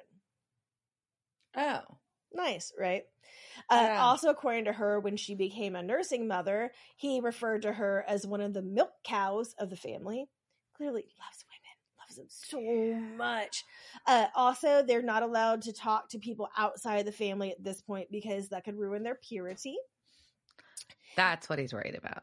Their Their purity, yep. purity. But he's also doing this for them because women are not emotionally equipped to deal with the outside world, and therefore he and the family had to protect them. Huh. I mean, they haven't been doing it for, you know, thousands of fucking years at this point. Nope, we need Jim Baker to save us. Hmm. So, finally, 1974 comes and he gets another revelation. I'm God! Yay! Wow. I mean, he doesn't have an ego at all. At all, no. So, but also we we're you're really seeing like kind of the, this typical cult leader escalation, right? So, I'm a spiritual man. You're following me. Oh, I need more wives. Oh, I'm God, right? So he changes his name to Yahweh, and in he changed the name of the band to Ya Ho Wha 13. So Ya Ho Wha 13, like in three different words. And their hmm. debut album, Kohoutek, is this is I forgot what rock thing I'm quoting this from, but was steeped in the avant-garde funk and jazz of Malcolm Mooney era Can, with additional vocals from family member Anastasia and two of Father Yod's 14 wives, Iome and Aquariana. Aquariana. Can you imagine that being your name? I'm Aquariana Aquarian. Yeah, I was gonna say, isn't her last name Aquarian? That's fucking awful. Yeah.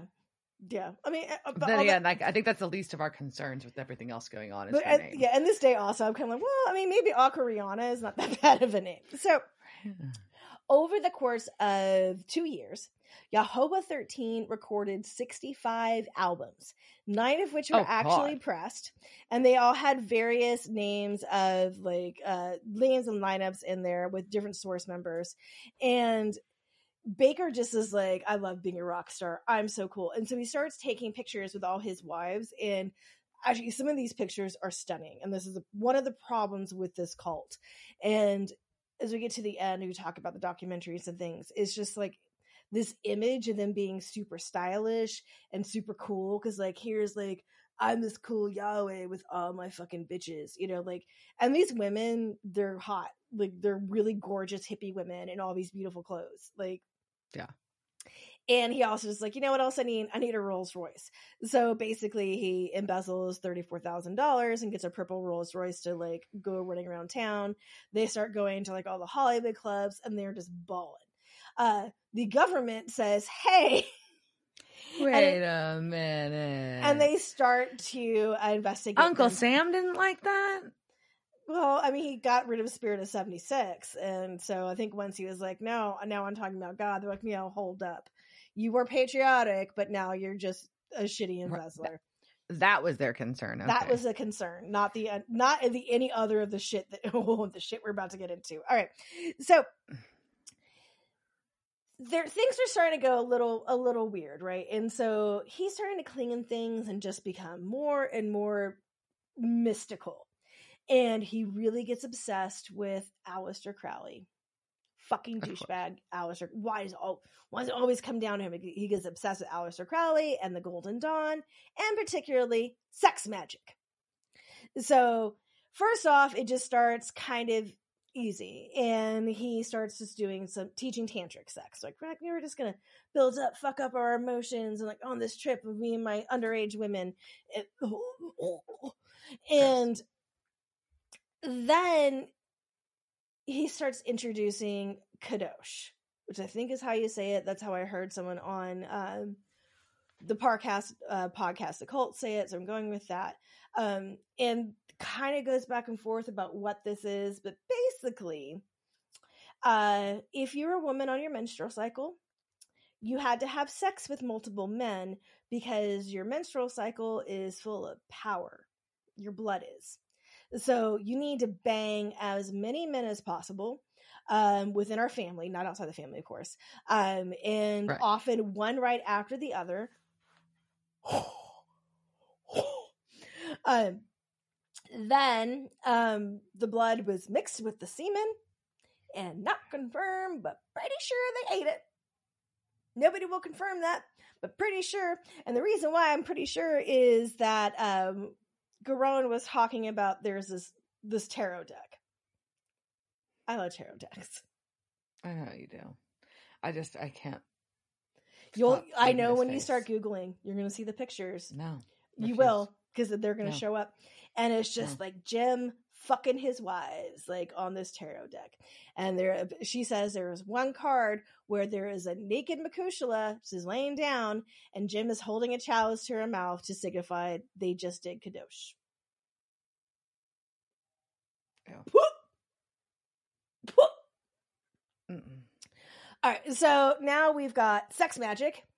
So that makes a great cult. But you know what a cult really needs? They need apocalypse doom. So now Jim just starts saying, oh shit, the apocalypse is coming and it's going to hit LA. And so we need to leave. So I'm going to sell the restaurant. So, which is probably a really fucking stupid move because this was their income. Like at this peak, it was bringing in $300,000 a month. At this point, I don't know if it still was, but it was a very successful. I mean, fucking John Lennon like would go eat there. Like It was very successful. it was very I'm sure. successful. So he sells it. And then he's like, you know, I've had visions of mangoes. And so Hawaii is going to be safe from the apocalypse. So we're all going to Hawaii. And, uh, or at least that'll be safe from all the people we've pissed off, like, you know, Child Protective Services, these underage girls' parents, the government, the health department, the building inspectors, various law enforcement. They won't be in Hawaii. Uh, so they moved to Kauai It's a very long flight. Yeah. You know. So they moved to Kauai, and much to their chagrin, they were not met with leis. Um, they were met with suspicions and threats of gun violence. And the sexy family just doesn't understand. I mean, we're pretty. Did you see our picture in Rolling Stone? Like we're fucking hot, and there and everyone in Kauai was just like "fuck you." And I wish I, there's a, a Hawaiian word for. Uh, I'll, I'll think of it later. Um, so basically, like Like y'all are fucking weirdos. Just because we live on an island doesn't mean we buy Well, into your shit. Yeah, and there's also at this time like a lot of cults are just going to Hawaii and trying to like set up shop, and like also the Ah. Islanders just really don't like outsiders, especially no, they don't. And No.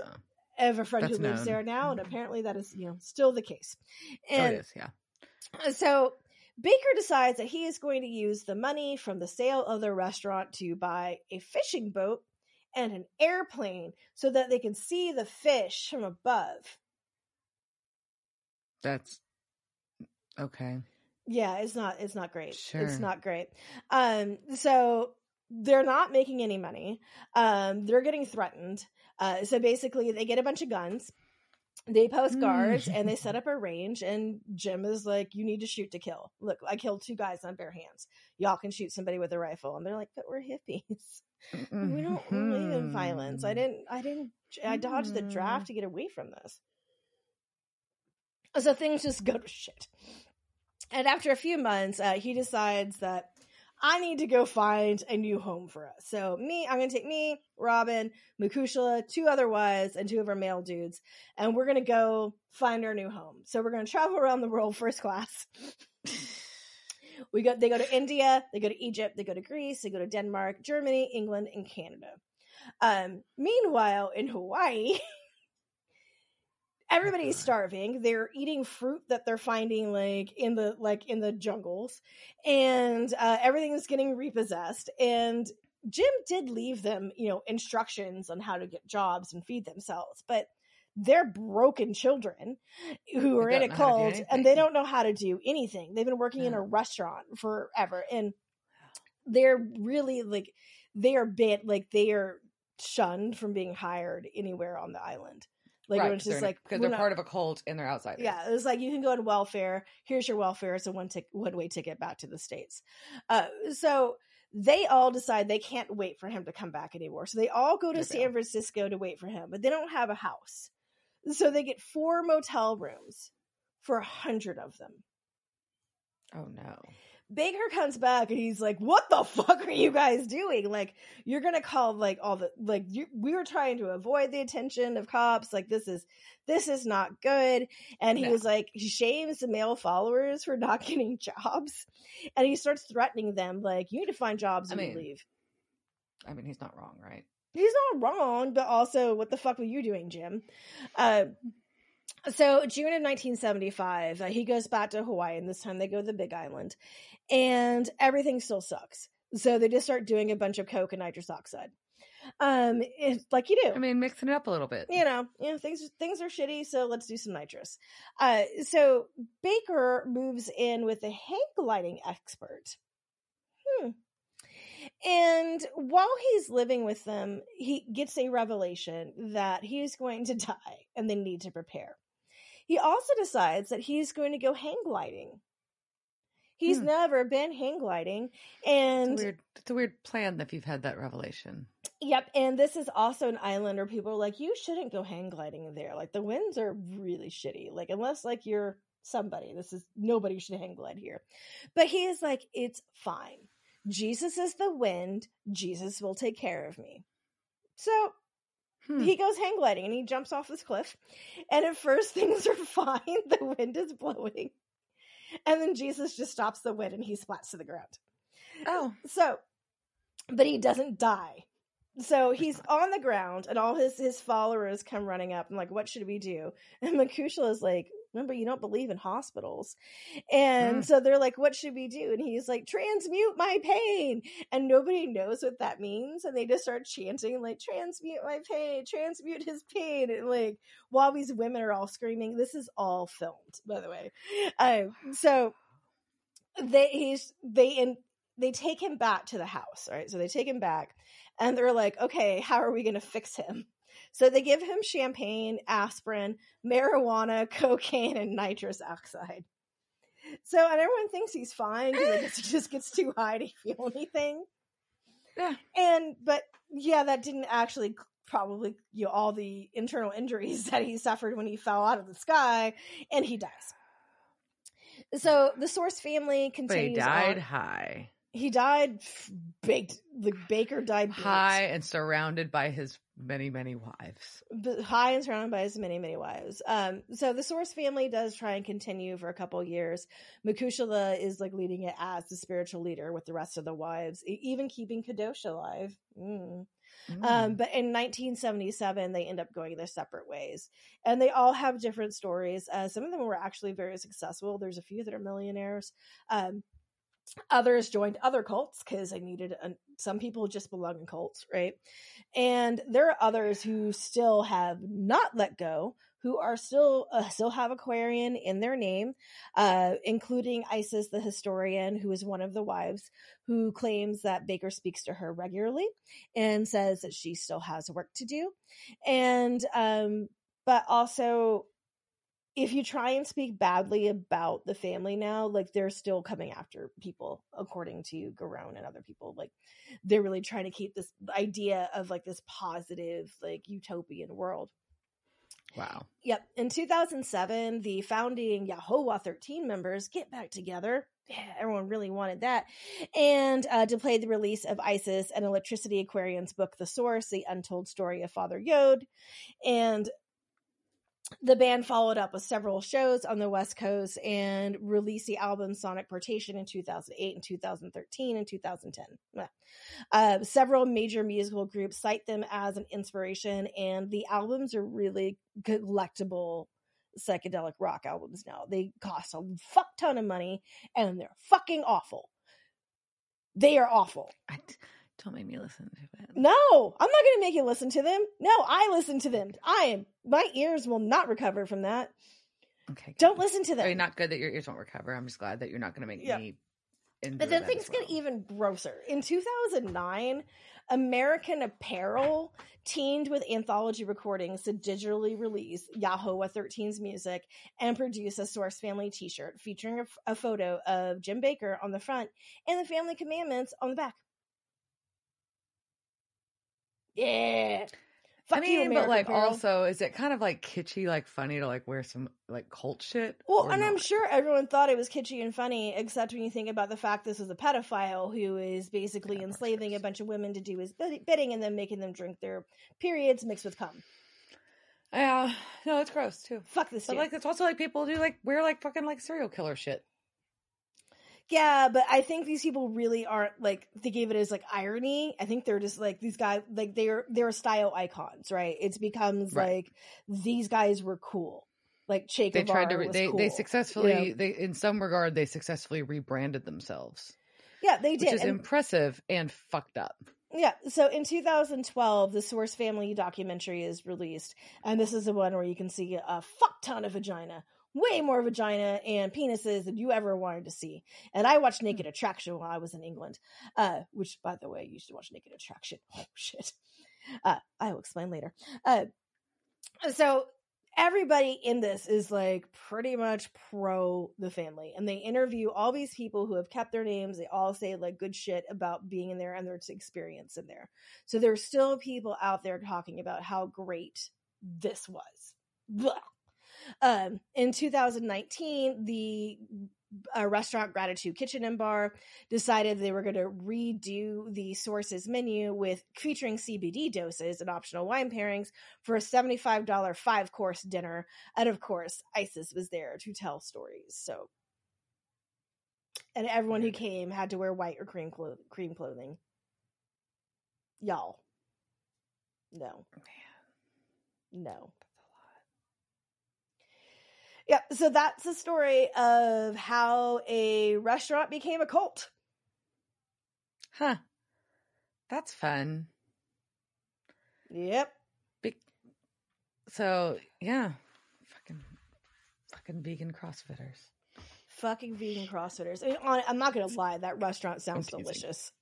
And I kind of It does. I mean, I actually may use that like as a, a menu for some salads over the next like couple of weeks because sounded pretty good. I'll post pictures if I make one.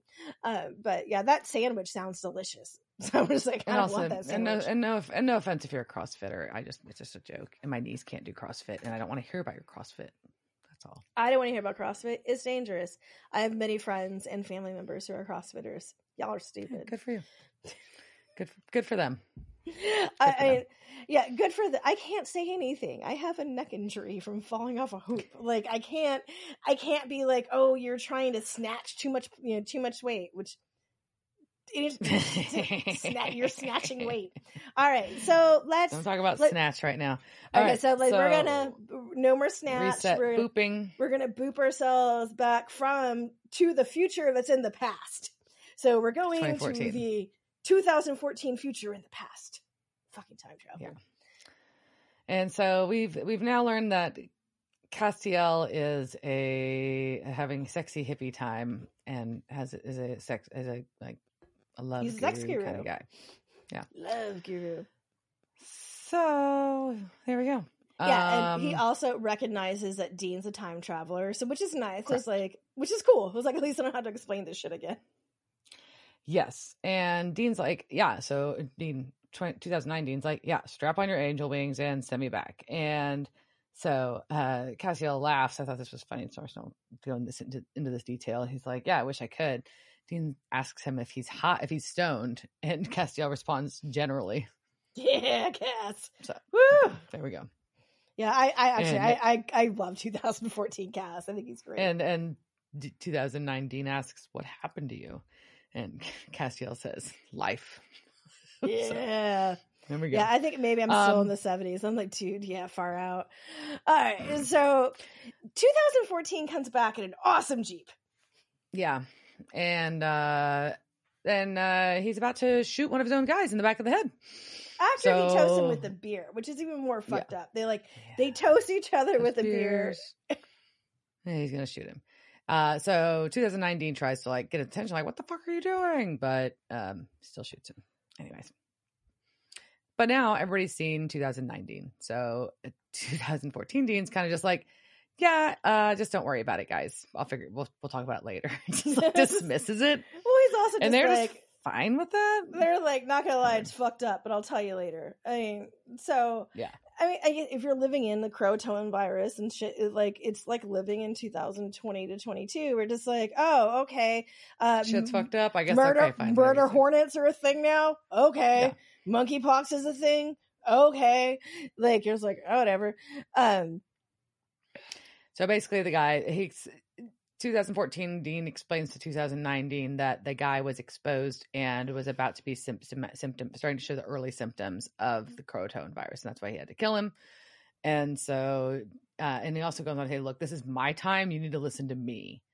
this is our time. Also, he just calls like the whiskey. Croatoan people croats, and it's just I don't like it. I don't like it. Croat. No? Some croat. Croat. I think it because it sounds like a Croatian slur or something. Like I don't know. It just Makes me think of kraut. I don't know. mm, sauerkraut.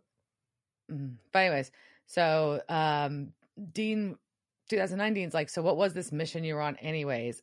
Now we find out that 2014 Dean just now gets the cult. Just now gets the cult. Just now gets. The cult. They've the been trying to find this and- since freaking 2009. Yeah, and apparently also the fans were freaking out because they really thought the cult was going to be like the end, like the answer to the season of like how they kill Lucifer, and everyone's like, "Don't be that lame." Mm, yeah. So either way, we cut we cut to a little bit later at night. We've got freaking Castiel, we've got Risa, we've got both deans talking about the plan, and Risa is still pissed. Um, but basically, we find out that 2014 Dean has caught a demon, tortured it to find out where Lucifer is. Also, this And- demon was a part of Satan's entourage, and I just like the fact that Lucifer is rolling with a posse. yeah, I was gonna say rolling with this posse. Um, and Castiel's like, look, you know, the, this map, this location that we're going to is in the middle of a hot zone.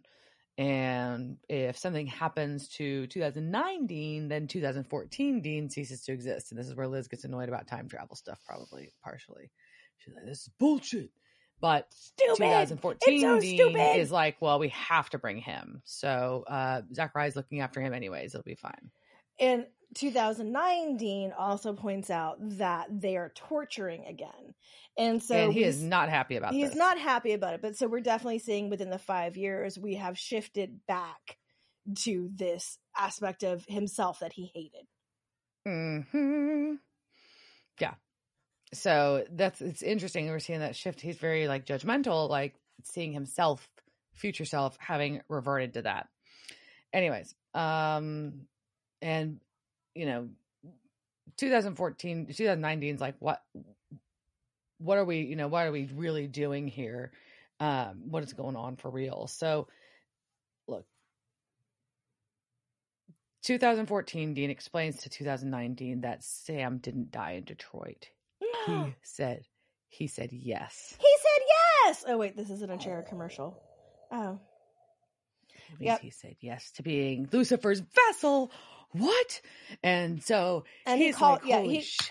and he call recalls the phrase that Dean said to Sam earlier, and he says that Lucifer is wearing him to the prom. Also, earlier, uh, cast cast 2014 cast uh, does when he was asked if like if you don't like the word reckless, I could use insociate. Damn it, now I can't even pronounce it. Insociate, insociate. It was a word I'd never heard. I thought that there's a lot of words in this this episode that I thought were great. It's, um, but that means to be blithe or have unconcern or be nonchalant. Hmm. that was such a great Wow. SAT word. It's a good word. It's a good one. Um, so 2014 Dean wants 2009 Dean to see what what was really the fuck going on so that 2019 can go back and say yes to Zachariah. That's what he thinks he needs to do. That is what 2014 Dean thinks that needs to happen. So uh he's like, Yeah, I've yelled yes a gazillion times, and the angels are no longer fucking listening. I begged, but no one's listening. So sorry, I'm fucked. I Which is an interesting thing. Like, so, like, basically, we learned, like, you know, the angels have just given up and they left. Yeah, they they they, left Earth. That's how why Cass is fucked. We'll we'll learn, but like, so the angels have just yeeted. They have yeeted out, and um, but it's this really interesting thing of like, no matter like 2014 to 2014 Dean knows that it doesn't even really matter. He was like, You're still gonna do like you're gonna do what you're gonna do. You're gonna be cocky and you're probably gonna do this, but maybe if I show you this, we can Maybe change, change your mind. Maybe we can change it. So they're getting ready to go, and Chuck shows up to, and it's really funny because he's staying behind for inspection, but he does show up just to give a hot tip to uh to to 2019 that if he makes it back, hoard toilet paper. Like son of a bitch, Hoard it son like it's bitch. made of gold. You fucking supernatural fans didn't tell us. You fucking supernatural fans didn't tell us all. You knew. Kripke, you knew. And you, and you didn't want Yeah, like, I, I did didn't. they- I didn't watch the show until after the Did they- fucking shit went down. I want to know if like if like Kripke and like the people who are in this episode just have like warehouses full of toilet paper and during the beginning of the Liz didn't run out of stuff. toilet paper. Hmm? Liz didn't run out of toilet paper. Just- Maybe you, you were paying attention. Maybe. It's okay. We're bidet So- people, anyways, so we survived. Anyways, Oh, bidets are so good. TMI. I know. They're great. Everyone should right. have a bidet. All right, so they carry a caravan out in some really great off-road vehicles. Yeah, and uh, Castiel's popping amphetamines because sure. because they That's are the you do. perfect antidote to absinthe. That's right. You, you got your downer, you got your uppers, and now I'm going to drive just fine. We're going to drive all balance. night. yeah. Good lord. Oh, um.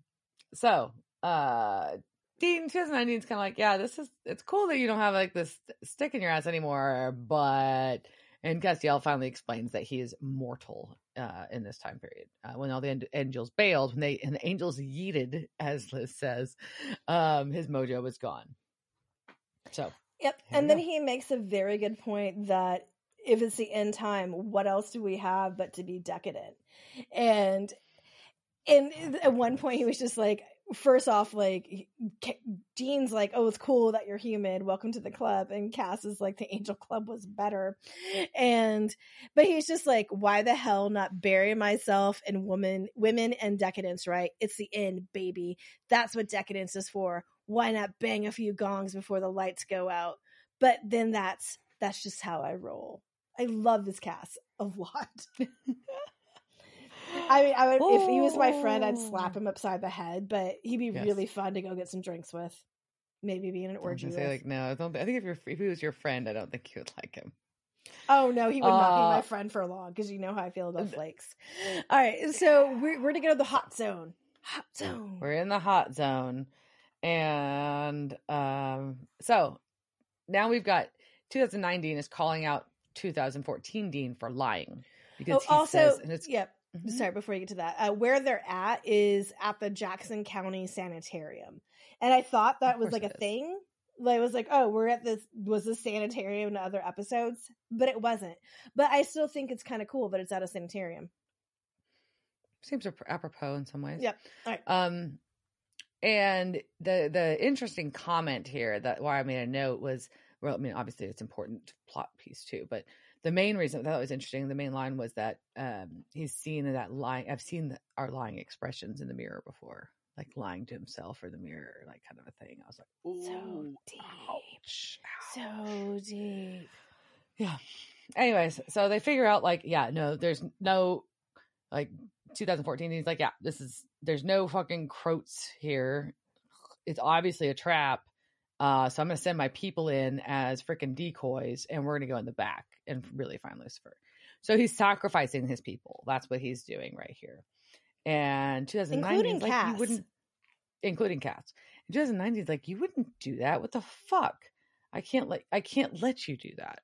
And so 2014, he knocks him out. Yep, he does. Which is like, if you hit yourself, do you feel it? No, you wouldn't because their times are too separated. Anyway, I know. Anyway, So- time travel. Then we have 2019 wake up to hearing gunfire inside the building.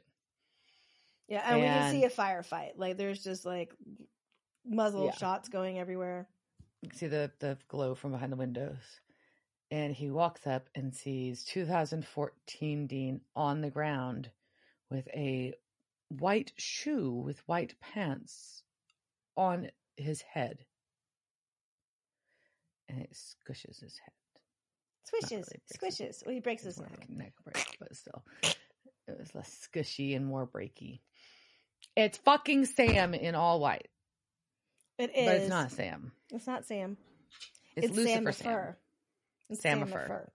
Which is what? Lucifer, uh, Lucifer Sam.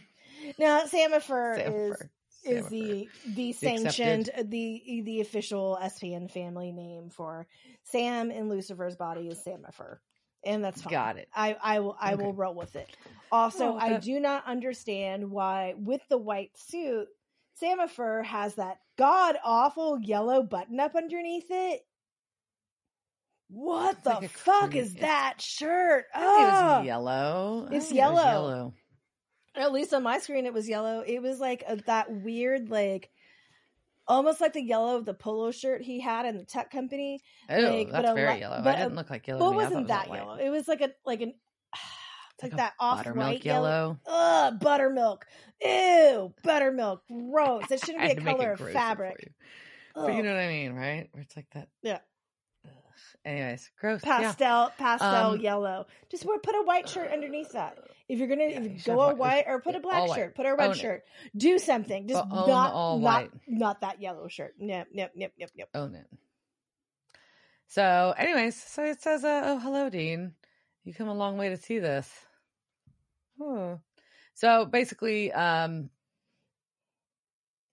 2019 tells Sam Samifer to kill him, and Sam Samifer said that that would be redundant since he just killed 2014. Dean. Anyways, uh, but Samifer acknowledges that it must be painful to talk to Lucifer as Sam, but not to be afraid. Anyways, Don't be Uh, scared. so Don't be scared. basically, I'm we just, get like just Lucifer. Yeah. yeah, we just got, I'm just Lucifer. It's okay. I was the last perfect work of God. I just really got sent down from heaven because I just loved God too much. And I just, you know, he, but God created all these hairless apes and really just wanted me to like love them. And I just, just couldn't really do that. So, because humans are flawed and murderers. And uh, so I got cast out to hell. And really, humans are way worse than me. Yeah, so not only did you have to watch yourself die, now you had to listen to me blather on about my origin story. Ugh. Yeah. Pay- and You must a be sympathy Satan. story, You a must be sympathy Satan. origin story. hmm So, uh, yeah, 2019, who's like the only living dean in the scene now, is not amused and uh, calls him an ugly, evil, supernatural piece of crap. no, ugly, evil, belly to the ground, supernatural piece of crap. But I think this is like a really good point. He was just like, you know what? Like, yeah, maybe you are Satan, but you're also just another monster, and I fucking kill monsters. Mhm. Is what I do. Yeah. And I kind of love this Mhm. like spine like popping up, just like, hey, you know, what? fuck you. No, no, no. I'm not going to be your little bitch anymore. I'm done with this this crap. hmm So Dean tries to goad him a little bit, but um, Samifer's like, yeah, I know you're not going to say yes to Michael and you're not going to kill Sam. So we'll always end up just right here. Bye. See you in five years. Bye. And Dean's like, you're wrong, but he's crying. Yeah, it, but really is also it- there is this like very dramatic, just like you better kill me now because I'm not gonna stop. I'm coming for you. hmm Like I'm coming for you, Samifer or Lucifer, whatever, bitch. Like I'm on you. Yeah. And just no, see you in five years, Dean. Eh. And then we get a Zachariah appearance in a quick boop. Eh. Boop. Back to 2009 in the motel, Zachariah and Dean. Zach. So we've got Zachariah is like, you're the only one who can, you know, can prove the devil wrong now. You know, you you've got to say yes before Lucifer gets to Sam and before all these people fucking die, billions of people die. And Dean like acts like he's thinking about it for a second and then he says nah, which I kind of find surprising. I'm not going to lie, like as a viewer of this episode, I mean knowing the character still I did kind of wonder if it made such an impact and he wants so badly to protect Sam that he would have said, okay, fine, just to prevent Sam from being Samifer, just as a viewer. Anyways, so I was pretty shocked, even though he's been such a hard on before. Yeah, And but Zach- also he had that revelation that he's a monster, right? Like so. Right, that's true. That he's a monster and uh, that that Lucifer's a monster and Dean's a monster killer. So, um, Zach, Zachariah gets fucking pissed. He's like, "I'm gonna send you back." He calls Dean boy. I'm like, I don't think that sits well. Um, and Pro tip: calling anybody boy, it's never a good move. It's just not. Um, It's but not yeah, convincing. it's not convincing, but also we just see like this kind of desperate like man trying to hold on to like, well, I'm gonna teach you again. You didn't learn, all right. And I'm just Mhm. like having flashbacks to like patriarchy fathers, like, oh, I'll give you something to cry about, like all sorts of like, ugh. but thankfully, he's got a savior. Yeah, because Dean just disappears. And it's because Cass booped him out of the apartment because they had an appointment. they did. And, And, then I they look that at Dean's each other comment is he goes, Don't ever change. as he looks at him lovingly with his hand on his shoulder Yeah, because he likes his friend. Um, because he's so in love. Um, and Yeah. then uh, Dean opens his flip phone, and oh god, it's so satisfying watching a flip phone open. And Cass is just like, "What are you doing? do you doing?" miss hanging up a regular phone? Oh, I kind of miss. I miss up a good slam. I miss a. Or, like, phone What slam. about just, like, a ringtone? Ooh. Or like not a ringtone, like a, a dial tone. Kind of miss a dial tone. That's what I've got. There you go. All right. So now we see uh, Dean and Baby on a gravel road near a bridge. And a Lincoln Continental pulls up like 70s model. I didn't look up the year. Sorry. My bad. Uh, pulls up and it's Sam. so Dean called him. Yay. Yay. That's what and he Dean pulls learned. that's what he learned. He pulled out the demon blade and he tells Sam, he's like, Look, if you're serious, you want back in, you need to hold on to this because you're out of fucking practice, brah. Is that- the bras. I. Um, did. But I think this is also like men who don't have feelings. This is how, or people who don't have feelings in general. This is how we express ourselves. Like, here is a gift. Here's a stabby. Well, but he thing. also said, but no, Dean straight up said that he was sorry and he was he does. But that's th- this is just like how you open the this. You need you can't Right. just come out and be like, I'm sorry. You have to be like, Here's a thing. here's a thing, here's the thing. and now I can talk to you.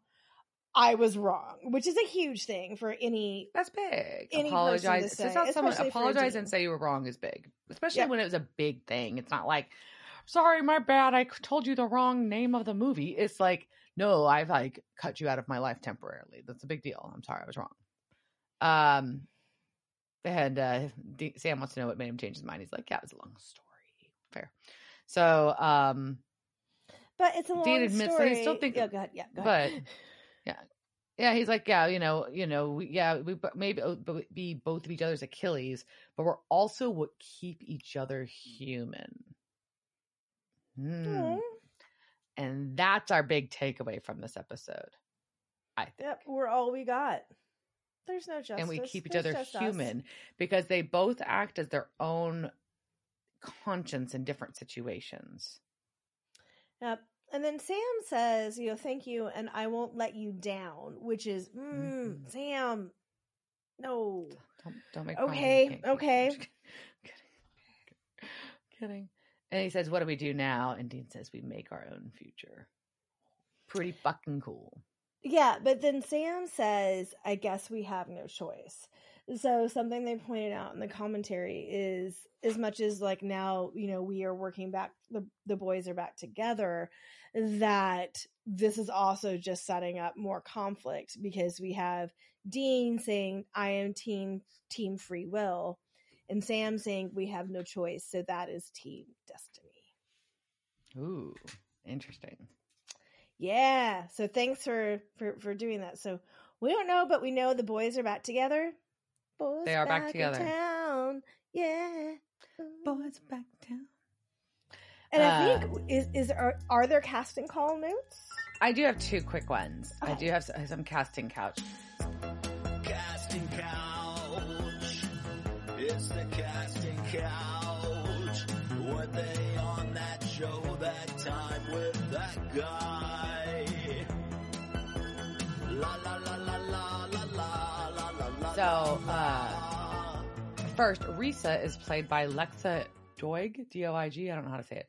She's Paige in Virgin River, which once again is really popular the show Netflix right now. Um, she was uh, uh, Bree in the Chucky series, Talia in Arrow, and she was Dr. Leah Pearlman in the V, the new version of V, which new, it's not that new, but Did you watch? ago. Did you watch the new old version? The new version? I watched the new one. Yeah, I love V. Anyways, I know. I I, mean, I never watched the new one because the old one. Well, I liked it as I saw that as like a child, like when Yeah. it came out, and the the tongue. The, there like there was like that one baby that came out and it had the lizard tongue. That has been like a f- nightmare trope for me for the past forty five years. Like, yeah. So Yeah, I I didn't watch the original. Uh, I did watch the new, and it was one of those things where it didn't get renewed, and it was a cliffhanger, and so I'm like angry at the universe for like a year after that. Yeah.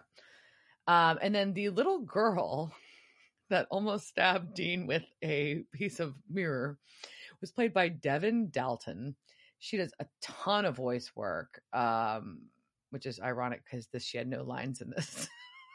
but she also played Cornelius in Rise of the Planet of the Apes and War for Planet of the Apes. I mean, she's got to be a grown ass woman by now, right? That was two thousand nine when she was in this, and she was probably yeah. There you go. There you go. We got for casting notes. All right. That's what I got. All right, well, let's wrap this up. So, why did you like this episode? Uh, I just thought it was a really interesting take on it. I enjoyed the acting. Um, I enjoyed the well. Um, I thought it was interesting seeing Sam as Samifer or Lucifer or whatever.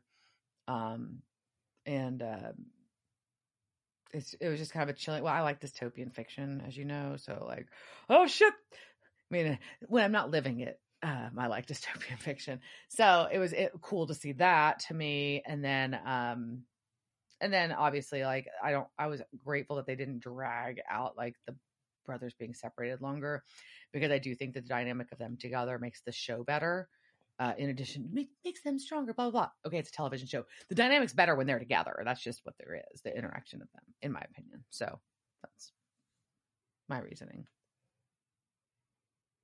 Okay. what you just hate time travel episodes I fucking hate time travel. It's so confusing. Like, It there's, is. I couldn't overthink always- it. Yeah, I mean, and so one of like my saving graces is that idea of whether or not this was a future or a construction of Zach's, right? So, Right. Oh yeah, which this is a fair argument too. I think there's a and according to the creators, it was a construction of Zach's, right? So, but it's also a possible. was It is a possible future. future. It is a potential future, but Right. I just can't. Time travel is stupid and it hurts my brain. It's worse than math and I don't like it. Um, however, I do think that Jensen Ackles was phenomenal in what he Yeah. did. Um, I thought the Steve Boyum did a fantastic job of directing um a person on themselves and then like even throwing in some like fun things like you know where they have like you see the, i forgot to bring it up but like when they're talking when they first are talking to each other and they have like the drink that he gives them you know like so there are those old like type of things Mm. that you would see in split screen acting stuff so eh, i mean I do like the, you know, the rallying cry of Dean, you know, just like we're we're in this for humans and we're taking down the monsters. Like fuck them. Right. Like I I enjoy a good rally to a cause. Uh but at the same time, I'm also like Just fuck your time travel. fuck your time travel. You could have done this another way. But other than that, I mean, yeah, we got I love cult cast. Cult cast is great. And and also uh toilet paper. Toilet paper truck. yeah. So that's all I have though, really. Otherwise, like the episode's fine. It's it's watchable, but fuck you, time travel. So anyways, uh anything else to add? That's all I got. All right, then. Cheers, jerk. Cheers, bitch. Devil's Trap Podcast is a Don't Get It production. Meow. Devil's Trap Podcast is part of the Ship It Studios Podcast Network. Thanks for listening to this week's episode of Devil's Trap Podcast. You can follow us on Instagram at Devil's Trap Podcast, Twitter at Devil's Trap Pod, or you can email us at devilstrap at devilstrappodcast.com. Don't forget to subscribe, leave reviews, and share with all your friends. We're at all your favorite podcast outlets and at devilstrappodcast.com. I'm Babe. Thanks for tuning in, and we'll see you next time.